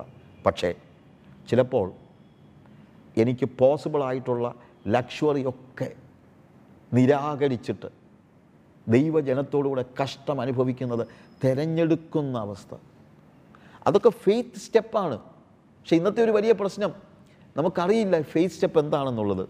അതിനുശേഷം നമ്മൾ മുപ്പത്തി ആറാമത്തെ വാക്യത്തിൽ വായിക്കുമ്പോഴത്തേക്ക് അവിടെ കാണുന്നത് എന്താണെന്നറിയാമോ? വേറെ ചിലർ. അപ്പോൾ അതിനു മുമ്പ് പറഞ്ഞ ആളുകളെല്ലാം വിശ്വാസത്താൽ വലിയ കാര്യങ്ങൾ നേടിയവരാണെങ്കിൽ വേറെ ചിലരുണ്ടല്ലോ. പരിഹാസം ചമ്മട്ടി ചങ്ങല തടവ് ഇവയാലുള്ള പരീക്ഷ അനുഭവിച്ചു. കല്ലേറേറ്റു ഈർച്ച വാളാൽ അടുക്കപ്പെട്ടു പരീക്ഷിക്കപ്പെട്ടു വാളാൽ കൊല്ലപ്പെട്ടു ജടയാടുകളുടെയും കോലാടുകളുടെയും തോൽ തെളിച്ചു ബുദ്ധിമുട്ടും ഉപദ്രവവും കഷ്ടവും സഹിച്ചു. ഇവരാരും വിടുവിക്കപ്പെട്ടില്ല. നമ്മൾ പറയും അത് അവർക്ക് വിശ്വാസമില്ലാതിരുന്നത് കൊണ്ടാണ് ബ്രദറെ. വിശ്വാസമുണ്ടായിരുന്നെങ്കിൽ കല്ലേറേൽക്കുകയില്ല എന്നൊക്കെ പറയുന്ന വേദവിപരീതികളായ ദൈവവചനം അറിയാൻ വയ്യാത്ത ആളുകളുണ്ട്. എബ്രായ ലേഖനത്തിൽ പഴയ നിയമത്തിലെ കാര്യമല്ല എബ്രായ ലേഖനത്തിൽ പറയാണ് അവർ വേറെ ചിലർ. അപ്പോൾ അങ്ങനെയും ഉണ്ട് വിശ്വാസ ജീവിതത്തിൽ കേട്ടോ. ഈ ഓട്ടത്തിൽ ചിലപ്പോൾ കല്ലേറുണ്ട് പരിഹാസമുണ്ട് ചമ്മട്ടിയുണ്ട് തടവുണ്ട് ചങ്ങലയുണ്ട് ഈർച്ചവാളുണ്ട് വാളുണ്ട്. ചിലപ്പോൾ ബുദ്ധിമുട്ടും ഉപദ്രവവും കഷ്ടവും സഹിച്ചു. കാടുകളിലും മലകളിലും ഗുഹകളിലും ഭൂമിയുടെ പിളർപ്പുകളിലും ഉഴന്നു വലഞ്ഞു. ലോകം അവർക്ക് യോഗ്യമായിരുന്നില്ല. ഇന്ന് ലോകം യോഗ്യമായി തോന്നുന്ന നിലയിലുള്ള പ്രസംഗങ്ങളേ ഉള്ളൂ. ഈ ലോകത്തിൽ ഇപ്പോൾ ഇവിടെ തന്നെ എന്നൊക്കെ പറഞ്ഞ് പ്രസംഗിക്കുന്നവർ. ഈ വാക്യം എന്താ കാണാത്തത്? ലോകം അവർക്ക് യോഗ്യമല്ലായിരുന്നു. അവരെല്ലാവരും വിശ്വാസത്താൽ സാക്ഷ്യം ലഭിച്ചിട്ടും വാഗ്ദത്ത നിവർത്തി പ്രാപിച്ചില്ല. പക്ഷേ അവർ മരിച്ചത് വിശ്വാസത്തിലാണ്. That is what we see ഇവരെല്ലാവരും വിശ്വാസത്തിൽ മരിച്ചെന്നാണ് നമ്മൾ വായിക്കുന്നത്. എബ്രായർ പതിനൊന്നിന്റെ പതിമൂന്നാമത്തെ അധ്യായ വാക്യത്തിൽ ഇവർ എല്ലാവരും വാഗ്ദത്ത നിവൃത്തി പ്രാപിക്കാതെ ദൂരത്ത് നിന്ന് അത് കണ്ട് അഭിവന്ദിച്ചുകൊണ്ട് ഭൂമിയിൽ തങ്ങൾ അന്യരും പരദേശികളും എന്ന് ഏറ്റു പറഞ്ഞുകൊണ്ട് വിശ്വാസത്തിൽ മരിച്ചു. അവർ പറഞ്ഞു ഞങ്ങൾക്ക് ഭൂമിയിലൊന്നുമില്ല. ഞങ്ങൾ കൂടാരങ്ങളിലാണ് പാർക്കുന്നത് ഞങ്ങളിവിടെ ധനികരല്ല. പക്ഷേ ഞങ്ങൾ വിശ്വാസത്തിൽ മരിക്കും. കാര്യം എന്താ? അധികം നല്ലതിനെ സ്വർഗീയമായതിനെ കാംക്ഷിക്കുന്നു. ആകയാൽ നിങ്ങൾ എന്ത് ചെയ്യണം? നമുക്ക് നമ്മുടെ ഓട്ടം സ്ഥിരതയോടെ ഓടണം. കാര്യം നമുക്കൊരു സാക്ഷികളുടെ വലിയ സമൂഹം നമുക്ക് ചുറ്റുമുണ്ട്. അതിനെ നോക്കി നമ്മുടെ ജീവിതത്തിന്റെ പ്രതിസന്ധികൾ വരുമ്പോൾ നമ്മുടെ അതേ ജീവിത സാഹചര്യങ്ങളിലൂടെ കടന്നുപോയ അനേകരുണ്ട് അവരെ നോക്കി നമുക്ക് പറയാം yes we do not want to give up because I'm not alone ഞാൻ ഒറ്റയ്ക്കല്ല. അനേക വിശ്വാസവീരന്മാർ ഇതേ പാതയിലൂടെ കടന്നുപോയി. ജീവിതത്തിൽ യേശുവിന് ജീവിതം കൊടുത്തവർ അതാണ് നമുക്ക് മനസ്സിലാക്കാൻ കഴിയുന്നതായ സാക്ഷികളുടെ വലിയ സമൂഹം. അതിനകത്ത് വിജയിച്ചവരുണ്ട്. വേറെ ചിലരെക്കുറിച്ച് പറയുമ്പോൾ അവരെ ഒന്നും നേടിയില്ല. പക്ഷേ അവരും വിശ്വാസത്തിൽ മരിച്ചു. രണ്ടു കൂട്ടരും ഓട്ടം ഓടി രണ്ടു കൂട്ടരും ഓട്ടം പൂർത്തീകരിച്ചു രണ്ടു കൂട്ടരും വിജയികളാണ്. ലോകത്തിന്റെ മുമ്പിൽ അവർ വിജയികളല്ലായിരുന്നു. പരിഹാസമേറ്റു നിന്നയേറ്റു കഷ്ടമേറ്റു. പക്ഷേ അവരും വിശ്വാസത്തിലാണ് മരിക്കുന്നത്. ജൂയിഷ് ഹിസ്റ്ററിയാണ് ഇവിടെ പറയുന്നത്. പുതിയ നിയമത്തിൽ ഇതേപോലെ തന്നെ വിശുദ്ധ വിശ്വാസ വീരന്മാരുണ്ട്. സ്തേഫാനോസ് പൗലോസ് യാക്കോബ് എത്രയോ ആളുകൾ. വിശ്വാസ വീരന്മാർ. നഷ്ടപ്പെട്ടവർ മരിച്ചവർ പക്ഷേ അവർ വിശ്വാസത്തിൽ മരിച്ചു. തന്നെയല്ല ചർച്ച് ഹിസ്റ്ററി പഠിച്ചു കഴിഞ്ഞാലും ഇതേപോലെ തന്നെ ജോൺ ഹസ് തൊട്ട് ഇങ്ങോട്ടുള്ള ഓരോരുത്തരും ഈ ആധുനിക ചരിത്രത്തിൽ പോലും നമ്മൾ കാണുന്ന ഓരോ വ്യക്തികളും വിശ്വാസത്തിൽ മരിച്ചു.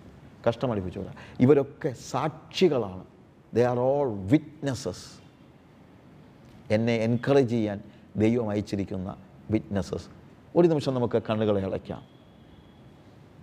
കർത്താവെ സാക്ഷികളുടെ ഈ വലിയ സമൂഹത്തിനായി ഞാൻ നിനക്ക് സ്തോത്രം ചെയ്യുന്നു. കർത്താവെ ഞങ്ങൾക്ക് പ്രതിസന്ധികളുണ്ട് പ്രയാസങ്ങളുണ്ട്. ചിലപ്പോൾ മുന്നിൽ എന്താണെന്ന് അറിയാൻ വയ്യാത്ത അനിശ്ചിതത്വം ധാരാളമുണ്ട്. എന്നാൽ ഞങ്ങൾ തകർന്നു പോകുകയില്ല ഞങ്ങൾ ഈ ഓട്ടത്തിൽ ഒറ്റയ്ക്കല്ല. ഞങ്ങളുടെ മുൻഗാമികളായിരുന്നവർ ഈ ഓട്ടം ഓടിത്തീർത്ത അനേകരെ സാക്ഷികളായി ഞങ്ങൾക്ക് ചുറ്റുമുണ്ട്. കർത്താവെ ഈ ഓട്ടം സ്ഥിരതയോടെ ഓടുവാൻ നീ ഞങ്ങളെ സഹായിക്കണമേ. പ്രതിസന്ധികളും പ്രയാസങ്ങളും വരുമ്പോൾ തളർന്നു പോകുവാനല്ല തകർന്നു പോകുവാനല്ല പ്രത്യുത എല്ലാ പ്രതിസന്ധികളെയും പരിശുദ്ധാത്മാവിന്റെ ശക്തിയിൽ മറികടന്ന് ആ ടാർഗറ്റ് പോയിന്റിൽ എത്തും വരെയും മുന്നോട്ട് പോകുവാൻ നീ ഞങ്ങളെ സഹായിക്കണം. യേശുവിന്റെ നാമത്തിൽ തന്നെ. ആമേ നമുക്ക് തുടർവായനയ്ക്കായിട്ട് റോമാലേഖനം നാലാം അധ്യായത്തിന്റെ പതിനെട്ട് മുതൽ ഇരുപത്തഞ്ച് വരെയും രണ്ട് കൊലിന്തികൾ അഞ്ചാം അധ്യായം ആറ് മുതൽ പത്ത് വരെയും വായിക്കാം. ദൈവമായ കർത്താവ് നമ്മളെ സഹായിക്കട്ടെ. യേശുപാദാന്തികം എന്ന നമ്മുടെ ധ്യാന പരിപാടി ആ പ്രോഗ്രാമിലെ നമ്മൾ ഇന്ന് യശയാവിന്റെ പ്രവചനം ആറാം അധ്യായത്തിന്റെ ആദ്യ ഭാഗങ്ങളിൽ നിന്ന് ഒന്ന് മുതൽ എട്ട് വരെയുള്ള ഭാഗങ്ങളാണ് നമ്മൾ വായനയ്ക്കായി തിരഞ്ഞെടുത്തിരിക്കുന്നത്. അത് നിങ്ങൾ മറക്കാതെ വായിക്കുക. ഞാൻ നേരത്തെയുള്ള എപ്പിസോഡുകളിൽ പറഞ്ഞതുപോലെ ഇത് യേശുവിന്റെ പാദാന്തികെ നമ്മൾ വന്ന് അവന്റെ ശബ്ദം കേട്ട് നമ്മുടെ ഹൃദയത്തിൽ ഒരു നുറുക്കത്തോടു കൂടെ ഒരു രൂപാന്തരീകരണത്തിന് നമ്മളെ തന്നെ സമർപ്പിക്കുകയും അങ്ങനെ അതിൽ മുന്നേറുകയും ചെയ്യുന്നതിന് നമ്മളെ പ്രാപ്തമാക്കേണ്ടതിനുള്ള ധ്യാനമാണിത്. അല്ലാതെ ഇത് ഒരു പൂർണമായ ദൈവവചന പഠനമോ മറ്റുള്ള കാര്യങ്ങളോ അല്ല എന്ന് നമ്മൾ കണ്ടല്ലോ. എന്നാൽ ഇതിനകത്ത് ദൈവവചനമാണ് നമ്മൾ പറയുന്നത്. അത് പഠിക്കുന്നുണ്ട്. ഞാൻ പറഞ്ഞത് അതിന്റെ സാങ്കേതികതയൊന്നുമല്ല. പ്രത്യുത അതിലെ ആത്മിക സത്യങ്ങൾ നമ്മൾ കാണുകയും അറിയുകയും ആ യേശുവുമായിട്ടുള്ള സാമീപ്യത്തിൽ it is not just hearing the word rather we are enjoying the presence of God യേശുവിന്റെ പാദത്തിന്റെ അടുത്ത് പോയി ഇരുന്ന് കഴിഞ്ഞാൽ അവനെ അറിയുകയും അവനെ അനുഭവിക്കുകയും ചെയ്യല്ലേ നമ്മൾ ചെയ്യുന്നത്. അതാണ് വാസ്തവത്തിൽ ഈ ധ്യാന പങ്ക്തിയിലൂടെ നമ്മൾ ഉദ്ദേശിക്കുന്നത്. അവന്റെ സാമീപ്യം അനുഭവിക്കുവാനും അത് നമ്മളിലൊരു രൂപാന്തരം വരുത്തുന്നതിന് കാരണമാവുകയും ചെയ്യുക. യശിയാവിന്റെ പ്രവചനത്തിൽ അവിടെ ഒന്നാമത്തെ ആറാമത്തെ അധ്യായത്തിൽ ഒന്നാമത്തെ വാക്യം മുതൽ വായിക്കുമ്പോൾ ഇപ്പം ദൈവത്തിന്റെ ഒരു ദർശനം ഉണ്ടാകുന്നു.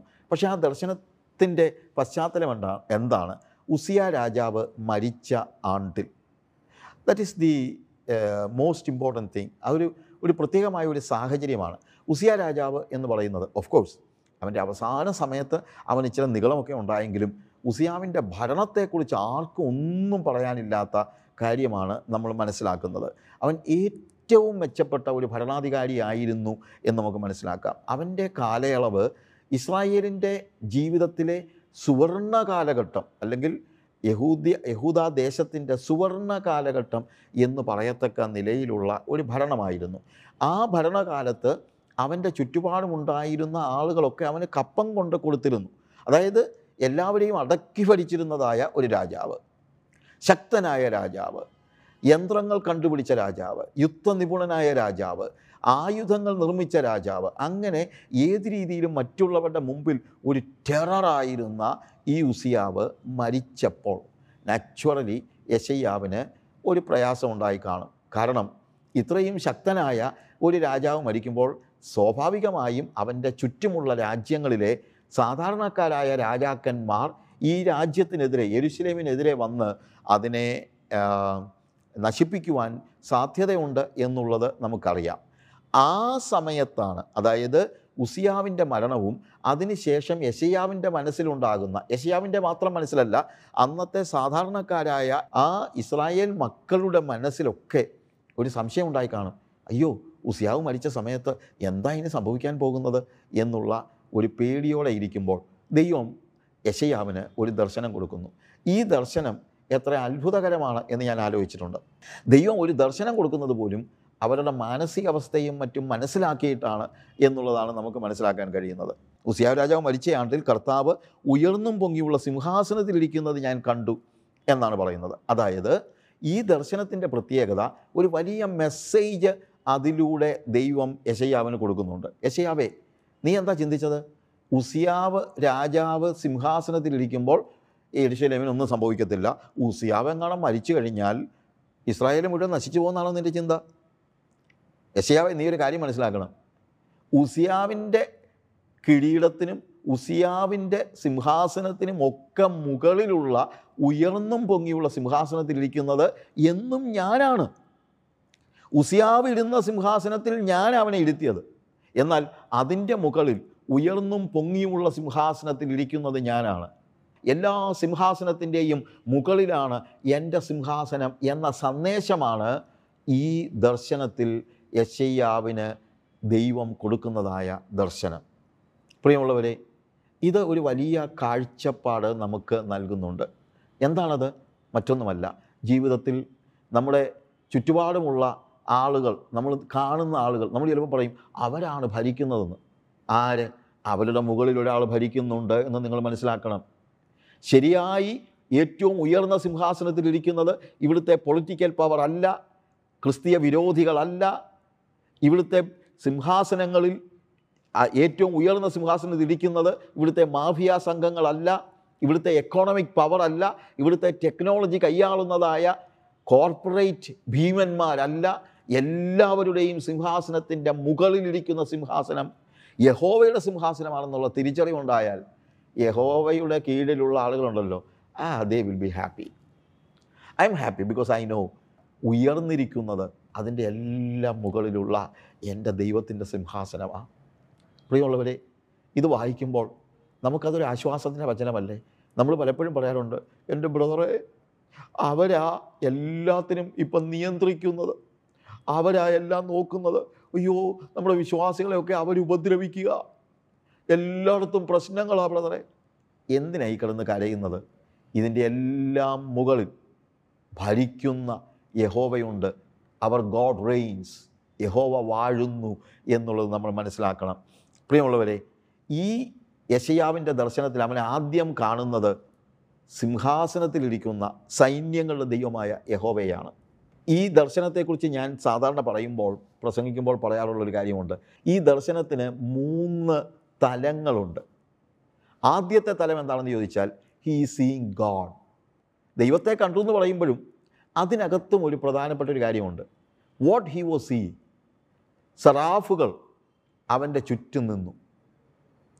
അവർ they are not small beings mighty beings എന്നാൽ അവർ അവിടെ നിന്നപ്പോൾ ഓരോരുത്തരും ആറാറ് ചെറുകുണ്ടായിരുന്നു. രണ്ടുകൊണ്ട് അവർ മുഖം മൂടി രണ്ടുകൊണ്ട് അവർ കാൽ മൂടി രണ്ടുകൊണ്ട് പറന്നു നമ്മൾ ഭാവനയിലൊന്ന് കാണാനൊന്ന് നോക്കുക.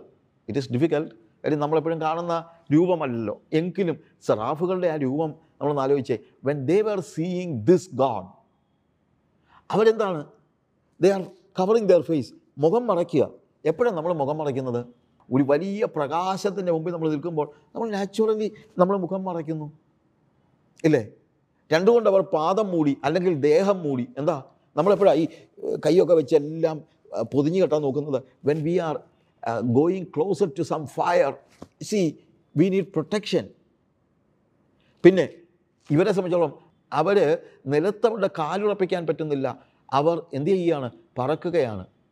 എന്നിട്ട് ഒരുത്തനോട് ഒരുത്തൻ പറയുകയാണ് ലുക്ക് ദിസ് ഗാഡ് സൈന്യങ്ങളുടെ യഹോവ പരിശുദ്ധൻ പരിശുദ്ധൻ പരിശുദ്ധൻ. Why they are telling it പരിശുദ്ധൻ പരിശുദ്ധൻ പരിശുദ്ധൻ എന്നറിയാമോ? എബ്രായ ഭാഷയിൽ പലപ്പോഴും സൂപ്പർലറ്റീവ്സ് ഉപയോഗിക്കാറില്ല. അവർ ഗുഡ് ബെറ്റർ ബെസ്റ്റ് എന്നൊക്കെ നമുക്കുണ്ട്. പക്ഷേ അവരെ സംബന്ധിച്ചിടത്തോളം അവർ ബെറ്ററിന് ഗുഡ് ഗുഡ് എന്ന് പറയുന്ന വാക്കുകൾ ആവർത്തിക്കുന്നു. ബെസ്റ്റ് എന്ന് പറഞ്ഞാൽ ഗുഡ് ഗുഡ് ഗുഡ് എന്ന് പറഞ്ഞാൽ ദ മാക്സിമം എന്നുള്ള അർത്ഥത്തിലാണ്. ദ ബെസ്റ്റ് ഇതുപോലെ ഹോളിനെസ്സിനെ കുറിച്ച് പറയുമ്പോൾ അവർ പറയുകയാണ് he's holy is not just holy like some other thing he's holier than everything and he's the holiest അവന് മുകളിൽ ആരുമില്ല. അവന്റെ പരിശുദ്ധിക്ക് മുകളിൽ ആരുമില്ല. അപ്പോൾ യശയാവ് കാണുകയാണ് the God who is holy holy holy. ഈ സറാഫുകൾ ഞാൻ പറഞ്ഞല്ലോ they are not small beings. അവരുടെ ശബ്ദത്തിൽ ആലയത്തിന്റെ ഉമ്മരപ്പടികൾ കുലുങ്ങി ആലയം പുക കൊണ്ട് നിറഞ്ഞു. ഷോ എന്തൊരു മൈറ്റി ബീയിങ്സ് അവർ വെൻ ദേ സ്പീക്ക് ആലയം പുക കൊണ്ട് നിറയുന്നു. ആലയത്തിന്റെ ഉമ്മരപ്പടികൾ കുലുങ്ങുന്നു. നമ്മളൊക്കെ സംസാരിച്ചാൽ ഇതുപോലെ സംഭവിക്കുമോ ഇല്ലല്ലോ.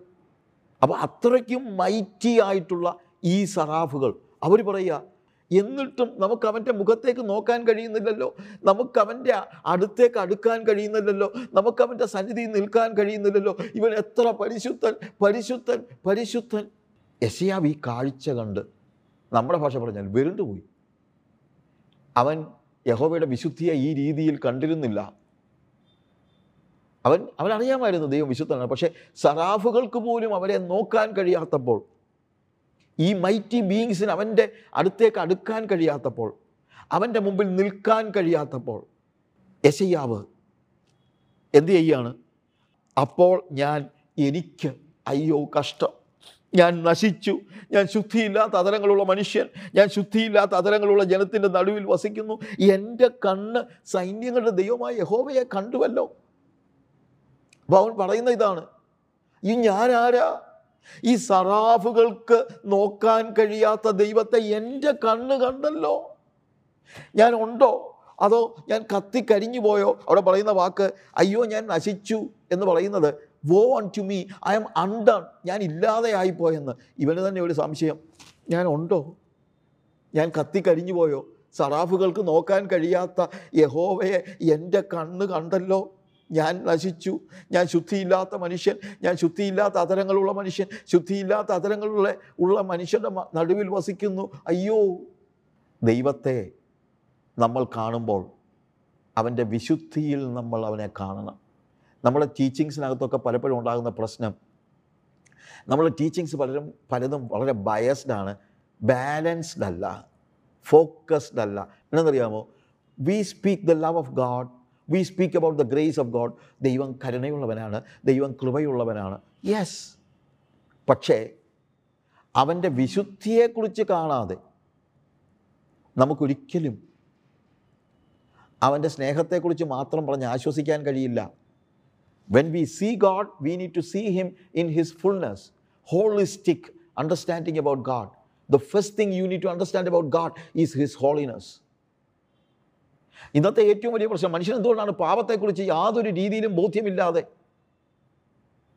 പാപത്തെക്കുറിച്ച് പേടിയില്ലാതെ ദൈവ ഭയമില്ലാതെ. ഇന്നത്തെ ഏറ്റവും വലിയ പ്രശ്നം എന്താ? ഈ തലമുറയുടെ തന്നെ പ്രശ്നം എന്താണെന്നറിയാമോ? They have no fear of God അത് സഭകളിലില്ല. വലിയ മെഗാ ചർച്ചസിലൊന്നും ദൈവഭയമില്ല. അവർ വന്നിട്ട് ആടുകയും പാടുകയും love you Lord I love you Lord എന്നൊക്കെ പറഞ്ഞുകൊണ്ട് പോകുന്നതല്ലാതെ do you see the holiness of God and nobody speaks about the holiness of God everybody speaks God is gracious നീ പാപം ചെയ്താലും കുഴപ്പമില്ല. നീ പാപം ചെയ്യുമ്പോൾ കൃപയുടെ മെത്തപ്പുറത്തേക്ക് നീ വീഴുക. You are not following from grace you are following into grace എന്നൊക്കെ പറഞ്ഞ് ദൈവത്തിന്റെ വിശുദ്ധിയെ മനസ്സിലാക്കാതെ അവനെ മൊത്തമായിട്ട് നമ്മൾ മനസ്സിലാക്കണം. അതിലാദ്യം നമ്മൾ മനസ്സിലാക്കേണ്ടത് ഈസ് എ ഹോളി ഗോഡ് ആ ഹോളി ഗോഡാണെന്ന് മനസ്സിലാക്കി കഴിഞ്ഞിട്ട് അവൻ സ്നേഹമാണെന്ന് പറഞ്ഞു. അവൻ കരുണയുള്ളവനാണെന്ന് പറഞ്ഞു. പക്ഷെ അവന്റെ വിശുദ്ധിയെ മനസ്സിലാക്കാതെ അവന്റെ വിശുദ്ധിയെക്കുറിച്ച് പ്രസംഗിക്കാതെ കർത്താവ് കരുണയുള്ളവനും കൃപയുള്ളവനുമാണ്. അതുകൊണ്ട് ഒന്നുകൊണ്ട് പേടിക്കേണ്ട കാര്യമില്ല. അങ്ങ് നേരെ പൊക്കോളൂ എന്ന് ചിന്തിച്ചാൽ നരകത്തിലോട്ടേ പോകത്തുള്ളൂ. ആരൊക്കെ സ്വർഗത്തിൽ പോകും ആരൊക്കെ സ്വർഗത്തിൽ പോകത്തില്ല എന്ന് ആദ്യം പറഞ്ഞത് ഞാനൊന്നുമല്ല ഇറ്റ് ഈസ് ജീസസ് ഇനി മറ്റൊരു കാര്യം കൂടെ ഞാൻ പറയാം. നരകത്തെക്കുറിച്ച് വേദപുസ്തകത്തിൽ ഏറ്റവും കൂടുതൽ പ്രാവശ്യം പറഞ്ഞിട്ടുള്ളത് ആരാണെന്നറിയാമോ? നരകത്തെക്കുറിച്ച് ഏറ്റവും കൂടുതൽ സംസാരിച്ചിട്ടുള്ളത് യേശുവാണ്. അവിടെയാണ് നരകത്തെക്കുറിച്ച് ഞാൻ പറയത്തില്ല പാപത്തെക്കുറിച്ച് മിണ്ടത്തില്ല ദൈവത്തിന്റെ വിശുദ്ധിയെക്കുറിച്ച് സംസാരിക്കത്തില്ല. What is it we need a holistic understanding എന്താണത്? God is holy God is holy that is the first phase of your vision ആദ്യത്തെ ദർശനം എന്താണെന്നറിയാമോ? ദൈവത്തിന്റെ വിശുദ്ധിയുടെ ദർശനം. ദൈവത്തിന്റെ സ്നേഹത്തെക്കുറിച്ച് പറയുമ്പോൾ ഗോഡ് ഈസ് ലവ് പക്ഷേ ദൈവത്തിന്റെ വിശുദ്ധിയെക്കുറിച്ച് പറയുമ്പോൾ is holy holy holy you understand the difference ദൈവം സ്നേഹമാണ്. പക്ഷേ അവന്റെ വിശുദ്ധിയെക്കുറിച്ച് പറയുമ്പോൾ വിറയ്ക്കുക വിറയ്ക്കുക ഞാൻ. പത്രോസിന്റെ അനുഭവം ലൂക്കോസിന്റെ സുവിശേഷം അഞ്ചാം അധ്യായത്തിൽ നമ്മൾ കാണുന്നുണ്ട്. അവന് വലിയ പെരുത്ത മീൻകൂട്ടം കിട്ടി. ഇഷ്ടംപോലെ മീനൊക്കെ കിട്ടിക്കഴിഞ്ഞപ്പോൾ അവൻ മീനെ നോക്കിയിരുന്നില്ല. പക്ഷെ അവൻ മീൻ കിട്ടി. ഹോ എന്റെ യേശുവേ നന്ദി. യേശുവേ സ്തോത്രം. ഇതാണല്ലോ എല്ലായിടത്തും കേൾക്കുന്ന ധ്യാനത്തിലെല്ലാം. യേശുവേ നന്ദി. യേശുവേ സ്തോത്രം. മീൻ തന്നല്ലോ. പക്ഷേ പത്രോസനാണ് പറഞ്ഞത്? കർത്താവേ നന്ദി. എനിക്ക് മീൻ കിട്ടിയല്ലോ. ഞാനിത് കൊണ്ടുപോയി വിട്ടിട്ട് നാളെ വൈകിട്ട് മരണം കേട്ടോ. ഞാൻ പടകൊക്കെ മാറ്റി ഒഴിച്ചിട്ടേക്കാം. നീ വന്ന് കയറി പ്രസംഗിക്കണം. പിന്നെ വൈകുന്നേരം ആകുമ്പോൾ നമുക്ക് ഒന്നുകൂടെ പോണേ. ആഴത്തിലേക്ക് നീക്കി വലയിറക്കാൻ. ഒരു രണ്ട് പടകൂട നിറച്ച് ഓക്കെ ഞാൻ വേണേൽ ഒരു പടകൂട വാങ്ങിച്ചുകൊണ്ട് വരാം. എന്നുവല്ലോ പറഞ്ഞത്? അവൻ മീനെ നോക്കുന്നത് നിർത്തി. അവൻ കർത്താവിനെ നോക്കി യേശുവിനെ നോക്കി. അതാ ആവശ്യം. ഒരു അത്ഭുതം നടന്നാൽ അത്ഭുതത്തെ അല്ല നോക്കേണ്ടത്. കർത്താവിനെ നോക്കണം. കർത്താവിനെ നോക്കി കർത്താവേ നിന്നെ വിട്ട് ഞാൻ എങ്ങും പോകത്തില്ല. കർത്താവേ നീ എനിക്ക് മീൻ തന്നില്ലേ? എന്നല്ല പറയുന്നത്. കർത്താവേ ഞാൻ പാപിയായ മനുഷ്യനാകൊണ്ട് എന്നെ വിട്ടുപോകണമേ. അതാണ് natural response because he has seen God who is holy ആ യേശുവിനെ നോക്കി അവൻ മനസ്സിലാക്കി എന്റെ പാപത്തെ ശിക്ഷിക്കുവാൻ അധികാരമുള്ളവനായ യേശുവാണവൻ അവൻ ദൈവമാണ്. അവൻ കരഞ്ഞിട്ട് പറയാം കർത്താവേ എന്നെ ശിക്ഷിക്കരുതേ. പാപിയായ എന്നോട് കരുണ തോന്നണമേ. എന്നെ ശിക്ഷിക്കരുതേ. എന്നെ വിട്ടുപോകണമേ. അപ്പോൾ വിശുദ്ധിയെക്കുറിച്ച് ദർശനം ഉണ്ടായി കഴിഞ്ഞപ്പോൾ കർത്താവ് അവനോട് പറഞ്ഞു ഓക്കെ പീറ്റർ ഭയപ്പെടണ്ട. ഞാൻ ഇപ്പം വന്ന് നിന്നെ ശിക്ഷിക്കാനല്ല കമോൺ അതാണ് കർത്താവിന്റെ സ്നേഹം. അത് പക്ഷേ കർത്താവ് കാണിക്കണം. കർത്താവ് സ്നേഹവാനാണ്. അതുകൊണ്ട് അവൻ എന്നെ ഒന്നും ചെയ്യത്തില്ലെന്ന് പറയുന്നതല്ല. That is from God side but when we see the holiness of God I tremble before God but God embraces me with his love പക്ഷേ ആദ്യം അറിയേണ്ടത് അവന്റെ വിശുദ്ധിയെക്കുറിച്ചാണ്. വിശുദ്ധിയെക്കുറിച്ച് മനസ്സിലാക്കി കഴിയുമ്പോൾ ദൈവം സ്നേഹം കാണിക്കും. ഇനി മുന്നോട്ട് പോകുമ്പോൾ യശ്യാവിന്റെ പ്രവചനത്തിൽ അവൻ കരഞ്ഞോണ്ട് നിൽക്കുക.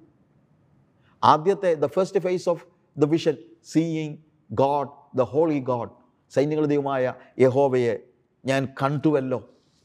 വിശുദ്ധിയുടെ ആ ദൈവത്തെ ഞാൻ കണ്ടുവല്ലോ. എന്നിട്ട് പറയുന്നത് ഞാൻ ശുദ്ധിയില്ലാത്ത അതരങ്ങളുള്ള മനുഷ്യൻ ശുദ്ധിയില്ലാത്ത അതരങ്ങളുള്ള ജനങ്ങളുടെ മധ്യത്തിൽ വസിക്കുന്നു. ദർശനത്തിന്റെ ആദ്യ ആദ്യ പാദം എന്ന് പറയുന്നത് ദൈവത്തിന്റെ വിശുദ്ധിയെ കാണുകയാണ്. അതായിരിക്കണം ആദ്യ പാദം. രണ്ടാമത് എന്താ കാണുന്നത് അറിയാമോ? എന്നെ ആ വെളിച്ചത്തിൽ ആദ്യം ദൈവത്തിന്റെ വിശുദ്ധിയെ ഞാൻ കണ്ടു. രണ്ടാമത് ദൈവത്തിന്റെ വിശുദ്ധിയുടെ പ്രകാശത്തിൽ ഞാൻ എന്നെ കണ്ടു. ഞാൻ അശുദ്ധിയുള്ള മനുഷ്യൻ. ശുദ്ധിയില്ലാത്ത അതരങ്ങളുള്ള മനുഷ്യൻ. ഇതുവരെ അവൻ പറഞ്ഞത് നിങ്ങൾക്ക് അയ്യോ കഷ്ടം നിങ്ങൾക്ക് അയ്യോ കഷ്ടം. പ്രവാചകനല്ലേ? പ്രവാചകൻ. പക്ഷെ പ്രവാചകൻ തന്നെ ദൈവത്തിന്റെ പ്രകാശത്തിൽ അവനെ കണ്ടപ്പോൾ പറയുന്നത് കർത്താവെ ഞാൻ എങ്ങനെ നിന്റെ സന്നിധിയിൽ നിൽക്കും? നിന്റെ വിശുദ്ധിക്ക് മുമ്പിൽ എനിക്ക് എങ്ങനെ നിൽക്കാൻ പറ്റും? ഞാൻ ഉണ്ടോ? ഞാൻ ശുദ്ധിയില്ലാത്ത അതരങ്ങളുള്ള മനുഷ്യൻ. അതാണ് second phase of vision first seeing God who is the holy God second phase seeing myself in the light of God ഈ രണ്ടാമത്തെ ദർശനം അനിവാര്യമായ കാര്യമാണ്. ഞാൻ പാപിയായ മനുഷ്യനാണ് പ്രിയമുള്ളവരെ ഇതാണ് ക്രിസ്തീയ ജീവിതത്തിന്റെ ആദ്യം തന്നെ നടക്കേണ്ടത്. ഏത് പ്രസംഗത്തിലും നടക്കേണ്ടത്? ദൈവം വിശുദ്ധനാണെന്നും മനുഷ്യൻ അശുദ്ധനാണെന്നും പറയുന്നതാണ് യഥാർത്ഥത്തിലുള്ള പ്രസംഗം. അതാണ് യഥാർത്ഥത്തിൽ ദർശനത്തിന്റെ രണ്ടാം രണ്ട് പടവുകൾ. ആദ്യത്തേത് എന്താണ് seeing God and his holiness രണ്ട് seeing myself in the light of God and understanding that I'm a sinner ഇതൊക്കെയാണ് പഴയ കാലത്തെ സുവിശേഷ യോഗങ്ങളിലെല്ലാം നടന്നത്. എല്ലാ സുവിശേഷ യോഗങ്ങളിലും വിശുദ്ധനായ ദൈവത്തെക്കുറിച്ച് പ്രസംഗിക്കുമ്പോൾ ആളുകൾ പൊട്ടിക്കരയുകയാണ്. ജോണതൻ എഡ്വേർഡ്സിന്റെ പ്രസംഗങ്ങളെക്കുറിച്ച് ഞാൻ ഒത്തിരി ഒത്തിരി മെസ്സേജസിൽ പറഞ്ഞിട്ടുണ്ട്. The sinner in the hands of an angry God Jonathan Edwards അത് പ്രസംഗിക്കുമ്പോൾ ഗ്രേറ്റ് അവേക്കനിങ് അദ്ദേഹത്തിന്റെ അദ്ദേഹത്തിലൂടെ തുടങ്ങിയതാണ്. ആ ഗ്രേറ്റ് അവേക്കനിങ്ങിന്റെ സമയത്ത് ജോണതൻ എഡ്വേഴ്സ് ഇത് പ്രസംഗിക്കുമ്പോൾ നിങ്ങൾക്കറിയാമോ? നൂറുകണക്കിന് ആയിരക്കണക്കിന് ആളുകൾ പൊട്ടിക്കരഞ്ഞുകൊണ്ട് നിലത്ത് വീണ് കിടന്ന് I'm a sinner I'm a sinner എന്ന് വെച്ച് അവരെ ആ നിലയിൽ വിടുകയല്ല ദൈവം ചെയ്യുന്നത്. എന്താണെന്നറിയാമോ? അപ്പോൾ സറാഫുകളിൽ ഒരുത്തൻ യാഗപീഠത്തിൽ നിന്ന് കൊടിൽ കൊണ്ട് ഒരു തീക്കനലെടുത്ത് കയ്യിൽ പിടിച്ചുകൊണ്ട് എന്റെ അടുക്കൽ വന്നു എന്റെ വായ്ക്ക് തൊളിവിച്ചു ഇതാ ഇത് നിന്റെ അധരങ്ങളെ തൊട്ടതിനാൽ നിന്റെ അകൃത്യം നീങ്ങി നിന്റെ പാപത്തിന് പരിഹാരം വന്നിരിക്കുന്നു. അത് രണ്ടാമത്തേതിനോട് ചേർന്ന് കിടക്കുകയാണ്. When you confess that you are a sinner അത് വളരെ അത്യാവശ്യമാണ്. Confession of sin conviction of sin ഉണ്ടെങ്കിൽ അടുത്തത് കൺഫെഷൻ ഓഫ് സിന്നാണ് പാപം ഏറ്റു പറഞ്ഞു ഞാൻ ശുദ്ധിയില്ലാത്ത അതരങ്ങളുള്ള മനുഷ്യൻ. പ്രിയമുള്ളവരെ ഇതൊന്നും ഇന്നത്തെ യോഗങ്ങളിൽ നടക്കുന്നില്ല. I'm so sorry to say ഇന്നത്തെ ക്രൂസൈഡുകൾ നടക്കുന്നില്ല ടി വി പ്രസംഗങ്ങളിൽ നടക്കുന്നില്ല. Make sure that you are preaching about the holiness of God and tell people that they are sinners and unless and otherwise God shows his mercy. They are hopeless. പക്ഷേ കർത്താവ് കരുണയുള്ളവനാ. Confess ചെയ്തവനെ അവൻ ശുദ്ധീകരിച്ചു. അല്ലാത്തവരെ അല്ല. ആരാണ് പാപത്തിൽ നിന്ന് മോചനം പ്രാപിക്കുന്നത്? ആർക്കാണ് ശുദ്ധീകരണം ലഭിക്കുന്നത് അറിയാമോ? Those are ready to confess their sins യശയാവ് കൺഫസ് ചെയ്തപ്പോൾ നമ്മൾ കാണുന്നത് സറാഫുകളുടെ ഒരുത്തൻ കൊടിൽ കൊണ്ട് ഒരു തീക്കനിലെടുത്ത് അവന്റെ നാവിനെ തൊട്ടു. സ്വർഗത്തിന്റെ ഒരു സ്പർശനമാണ് നമ്മളെ ശുദ്ധീകരിക്കുന്നത്. അങ്ങനെ ശുദ്ധീകരണം പ്രാപിച്ചു കഴിഞ്ഞു. പിന്നെയും അവനവിടെ നിൽക്കുക. നമ്മളാണെങ്കിൽ ശരിക്കും പറയും ഓ okay thank you Jesus because I'm I'm perfect now thank you okay bye എന്ന് പറഞ്ഞ് പോകും. പക്ഷെ ഇവൻ പോകുന്നില്ല. ഈ സ്റ്റിൽ വെയിറ്റിംഗ് ദർ യുനോ അതാണ് മൂന്നാമത്തെ ഫേസ് അവനെ ബാധിച്ചിരിക്കുന്നത്. ഒന്ന് he saw the holiness of God second രണ്ടാമത് രണ്ടാമത്തെ ഫേസ് അവൻ അവനെ തന്നെ കണ്ടു. അവനൊരു പാപിയാണെന്ന്. എന്നാൽ അവന്റെ പാപത്തിന് ഇപ്പോൾ പരിഹാരം വന്നിരിക്കുന്നു. എന്നിട്ടും അവൻ ദൈവസന്നിധി ഇട്ടിട്ട് ഓടിപ്പോകുന്നില്ല. എന്തുകൊണ്ടാണെന്നറിയാമോ? അവന്റെ മനസ്സിൽ മറ്റൊരു വലിയ കൺസേൺ ഉണ്ട്. അതാണ് മൂന്നാമത്തെ ദർശനത്തിന്റെ മൂന്നാമത്തെ ഭാഗം. ഞാൻ ശുദ്ധിയില്ലാത്ത അധരങ്ങളുള്ള മനുഷ്യരുടെ നടുവിൽ വസിക്കുന്നു. The third phase of vision അതുകൊണ്ടാണ് ഞാൻ പറഞ്ഞത്. This is a multi faceted vision it is a three fold vision seeing God the holiness of God seeing me the unholiness in my life and seeing people around me who are still sinners യേശു എന്റെ പാപത്തെ മോചിച്ചു. Price load എന്ന് പറഞ്ഞ് ഓടി കൈയടിച്ച് പാട്ടും പാടി സന്തോഷിച്ചിരിക്കാനല്ല. എന്റെ മനസ്സിൽ വലിയൊരു കൺസേൺ ഉണ്ടെന്നാണെന്ന് അറിയാമോ? കർത്താവെ നീ എന്നെ വിടുവിച്ചു. നീ എന്നെ രക്ഷിച്ചു. പക്ഷെ കർത്താവേ എനിക്കൊരു വലിയ കൺസേൺ ബാക്കിയുണ്ട്. എന്റെ സഹോദരങ്ങൾ എന്റെ ചുറ്റുമുള്ളവർ എന്റെ നാട്ടുകാർ എന്റെ കൂടെ പഠിക്കുന്നവർ എന്റെ കൂടെ ജോലി ചെയ്യുന്നവർ അവരിന്നും പാപത്തിലാണ് കർത്താവേ. അവരെ രക്ഷിക്കണമേ കർത്താവേ. That is the third phase of vision അപ്പോൾ വിഷൻ സമ്പൂർണമാകണമെങ്കിൽ ഈ മൂന്ന് ഫേസിലൂടെ കടന്നു പോകണം. ഒന്ന് seeing God and his holiness രണ്ട് seeing myself and my unholiness മൂന്ന് അതിനോട് ചേർന്ന് തന്നെ ശുദ്ധീകരണം പ്രാപിക്കുക. That is from God's part when you are convinced of your sins confess your sins conviction തന്നെ വരുന്നത് എപ്പോഴാണ്? When you see God and his holiness അതാണ് നമ്മളിൽ കൺവിക്ഷൻ ഉണ്ടാക്കുന്നത്. എപ്പോഴാണ് യശയാവ് പറയുന്നത്? I'm a man with unclean lips when he saw the holiness of God ശരിക്കും പാപബോധം ഉണ്ടാകണമെങ്കിൽ ആദ്യം ദൈവത്തിന്റെ വിശുദ്ധിയെക്കുറിച്ച് ബോധ്യം ഉണ്ടാകണം. ദൈവത്തിന്റെ വിശുദ്ധിയെക്കുറിച്ച് ബോധ്യം ഉണ്ടായിക്കഴിഞ്ഞാൽ പിന്നെ ആരും ചെന്ന് പറയേണ്ട കാര്യമൊന്നുമില്ല. നീ ഒരു പാപിയാ. നിൻ ജന്മനാ പാപിയാണ് കർമ്മനാ പാപിയാണ്. അങ്ങനെ പറയുന്നത് തെറ്റൊന്നുമില്ല. പക്ഷെ അതൊന്നും പറയണ്ട. യഥാർത്ഥത്തിൽ ദൈവത്തിന്റെ ആ വിശുദ്ധിയെ കണ്ടു കഴിഞ്ഞാൽ when you see the holiness of God naturally you will be convinced of your sins and when you are convinced of your sin take the next step confess your sins കർത്താവേ ഞാൻ പാപിയാണ് ഇന്നെന്റെ വാക്കുകളെ കേൾക്കുന്നവരിൽ ആരെങ്കിലും യഥാർത്ഥത്തിൽ പാപമോചനം പ്രാപിച്ചവരല്ലാതെ ഇരിക്കുന്നുവെങ്കിൽ നിങ്ങളൊരു കാര്യം മനസ്സിലാക്കണം. വിശുദ്ധനായ ദൈവത്തിന്റെ പ്രകാശത്തിൽ വേണം നിങ്ങൾ നിങ്ങളെ കാണാൻ. ഒരിക്കലും പറയരുത്. I am better than Susie. ആ ഞാൻ ചാക്കോച്ചനേക്കാളും ഭേദമാ എന്നൊന്നും പറഞ്ഞിരിക്കരുത്. ചാക്കോച്ചനും സൂസിയും ഒന്നുമല്ല കമ്പാരിസണിലെ പ്രധാനപ്പെട്ട ഘടകം. ഒരിക്കലും പാപത്തെ മറ്റുള്ളവരോട് കമ്പയർ ചെയ്ത് ആ ഞാൻ പാപിയാ എല്ലാവരും പാപികളാ എന്ന് പറഞ്ഞിരിക്കരുത്. See the holiness of God and look to yourself you will be convinced of your sins ദൈവ ദർശനമാണ് വിശുദ്ധനായ ദൈവത്തിന്റെ ദർശനമാണ് ഒരു വ്യക്തിയെ യഥാർത്ഥത്തിൽ പാപബോധമുള്ളവനാക്കുന്നത്. പാപബോധം ഉണ്ടായാൽ അടുത്ത സ്റ്റെപ്പിലേക്ക് പെട്ടെന്ന് കടന്നോണം. When you are convinced of your sin confess your sin കർത്താവേ ഞാൻ പാപിയ. അത് പറ.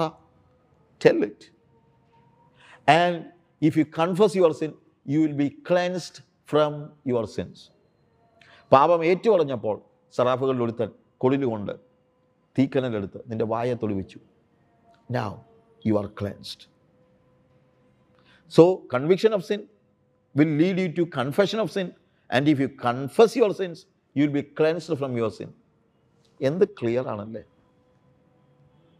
പ്രിയമുള്ളവരെ ഇന്ന് നമ്മൾ ഈ വചനങ്ങളെ കേൾക്കുമ്പോൾ നമ്മൾ മനസ്സിലാക്കണം. അതുകൊണ്ടും കാര്യങ്ങൾ തീരുന്നില്ല. അവൻ പറയാണ് ദൈവമേ നീ എന്നെ ക്ലെൻസ് ചെയ്തു. പക്ഷേ എന്റെ കൂട്ടുകാരൻ എന്റെ സ്നേഹിതരെ അവരൊക്കെ ഇപ്പോഴും പാപത്തിലാണ് കർത്താവേ. അവനോട് വെയിറ്റ് ചെയ്യുക. അപ്പോഴാണ് ശബ്ദം കേൾക്കുന്നത്. അനന്തരം ഞാൻ ആരെ അയക്കേണ്ടു? ആര് നമുക്ക് വേണ്ടി പോകുമെന്ന് ചോദിക്കുന്ന കർത്താവിന്റെ ശബ്ദം കേട്ടു. യെസ് നിന്റെ ചുറ്റുപാടുള്ളവരെക്കുറിച്ച് നിനക്ക് വേദനയുണ്ട്. വെരി ഗുഡ് പക്ഷേ ഒരു കാര്യം ഞാൻ പറയാം. നിനക്കുള്ള വേദനയേക്കാൾ വലിയ വേദന യേശുവിനുണ്ട്. നഷ്ടപ്പെട്ടു പോകുന്ന ആത്മാക്കളെക്കുറിച്ച് ഏറ്റവും കൂടുതൽ ഭാരമുള്ളത് ഇരിക്കല്ല നഷ്ടപ്പെട്ടു പോകുന്ന ആത്മാക്കളെക്കുറിച്ച് ഏറ്റവും കൂടുതൽ ഭാരമുള്ളത് യേശുവിനാണ്. He's crying in his heart ഇപ്പോൾ എല്ലായിടത്തും എല്ലാവരും മാനസാന്തരപ്പെടണമെന്ന് കർത്താവ് കൽപ്പിക്കുന്നു. പാപിയുടെ മരണത്തിന് എനിക്ക് പ്രസാദമുണ്ടോ എന്ന് കർത്താവ് ചോദിക്കുക നോ എന്നാൽ ആ കൺസേൺ നിനക്കും കൂടെ ഉണ്ടെങ്കിൽ കർത്താവിന്റെ ശബ്ദം കേട്ടിട്ട് പറ കർത്താവേ അടിയനെ അയക്കണമേ. സെൻഡ് മി യോ ലോഡ് അപ്പോഴാണ് കമ്മീഷനിങ് ഉണ്ടാകുന്നത്. കമ്മീഷനിങ് നോക്കുക വിശുദ്ധനായ ദൈവത്തെ കാണുമ്പോൾ ആ വിശുദ്ധനായ ദൈവത്തിന്റെ വെളിച്ചത്തിൽ ഞാൻ എന്നെ കാണുമ്പോൾ I am convinced that I am a sinner God is holy I am a sinner conviction of sin ഉണ്ടായാൽ പാപബോധം ഉണ്ടായാൽ ഒരു കാരണവശാലും വെച്ചുകൊണ്ടിരിക്കരുത്. Confess your sins conviction of sin should lead you to confession of sin and if you confess your sin you will be cleansed from your sins എന്നാൽ cleansed ആയി കഴിഞ്ഞാൽ അടുത്തെന്താണെന്നറിയാമോ? concerned about the sinners. Next step up, you are concerned about the sinners around you because they are your brethren. And if you are concerned, next step, God will commission you. So, conviction of sin, confession of sin, cleansing from sin, concerned about sinners, and finally, commissioned by God to preach gospel. To the sinners ഒരു നിമിഷം നമുക്ക് കണ്ണുകളെ അടയ്ക്കാം. ഈ ധ്യാനം നമ്മുടെ ജീവിതത്തിൽ ഒരു ഈ ദർശനത്തിന്റെ അർത്ഥം നമ്മൾ ഗ്രഹിച്ചുകൊണ്ട് ഒരിക്കലൂടെ കർത്താവിനോട് നമുക്ക് പറയാം. കർത്താവേ ആ വിശുദ്ധിയുടെ ദർശനം എനിക്ക് തരണമേ. സറാഫുകൾക്ക് പോലും നിൽക്കാൻ കഴിയുമായിരുന്നില്ല. അവർക്ക് നോക്കുവാൻ പോലും കഴിയുമായിരുന്നില്ല. ആ ദൈവത്തെക്കുറിച്ചുള്ള ദർശനം എനിക്ക് തന്നല്ലോ. കർത്താവ് നിന്റെ പ്രകാശത്തിൽ ഞാൻ എന്നെ കാണുമ്പോൾ ഞാൻ അശുദ്ധിയുള്ള മനുഷ്യൻ. എന്റെ പാപത്തെ എനിക്ക് ബോധ്യപ്പെടുത്തിയതിനായി സ്തോത്രം. കർത്താവെ ഞാൻ എന്റെ പാപത്തെ ഏറ്റുപറയുന്നു. കർത്താവേ ആ സ്വർഗത്തിന്റെ അഗ്നിയാൽ എന്നെ ശുദ്ധീകരിക്കണമേ. തന്നെയല്ല കർത്താവെ എന്റെ ശുദ്ധീകരണം മാത്രമല്ല എന്റെ മനസ്സിൽ. എന്റെ ചുറ്റുമുള്ള ജനങ്ങൾ. അവരെല്ലാം ഈ പാപത്തിലാണ് കർത്താവെ. അവരെല്ലാം ശുദ്ധീകരിക്കുവാൻ അതിനുവേണ്ടിയാണല്ലോ നീ ഭൂമിയിലേക്ക് വന്നത്. അവരോട് ചെന്ന് ഈ സദ്വർത്തമാനം പറയുവാൻ എന്നെ നീ കമ്മീഷൻ ചെയ്യണമേ കർത്താവേ.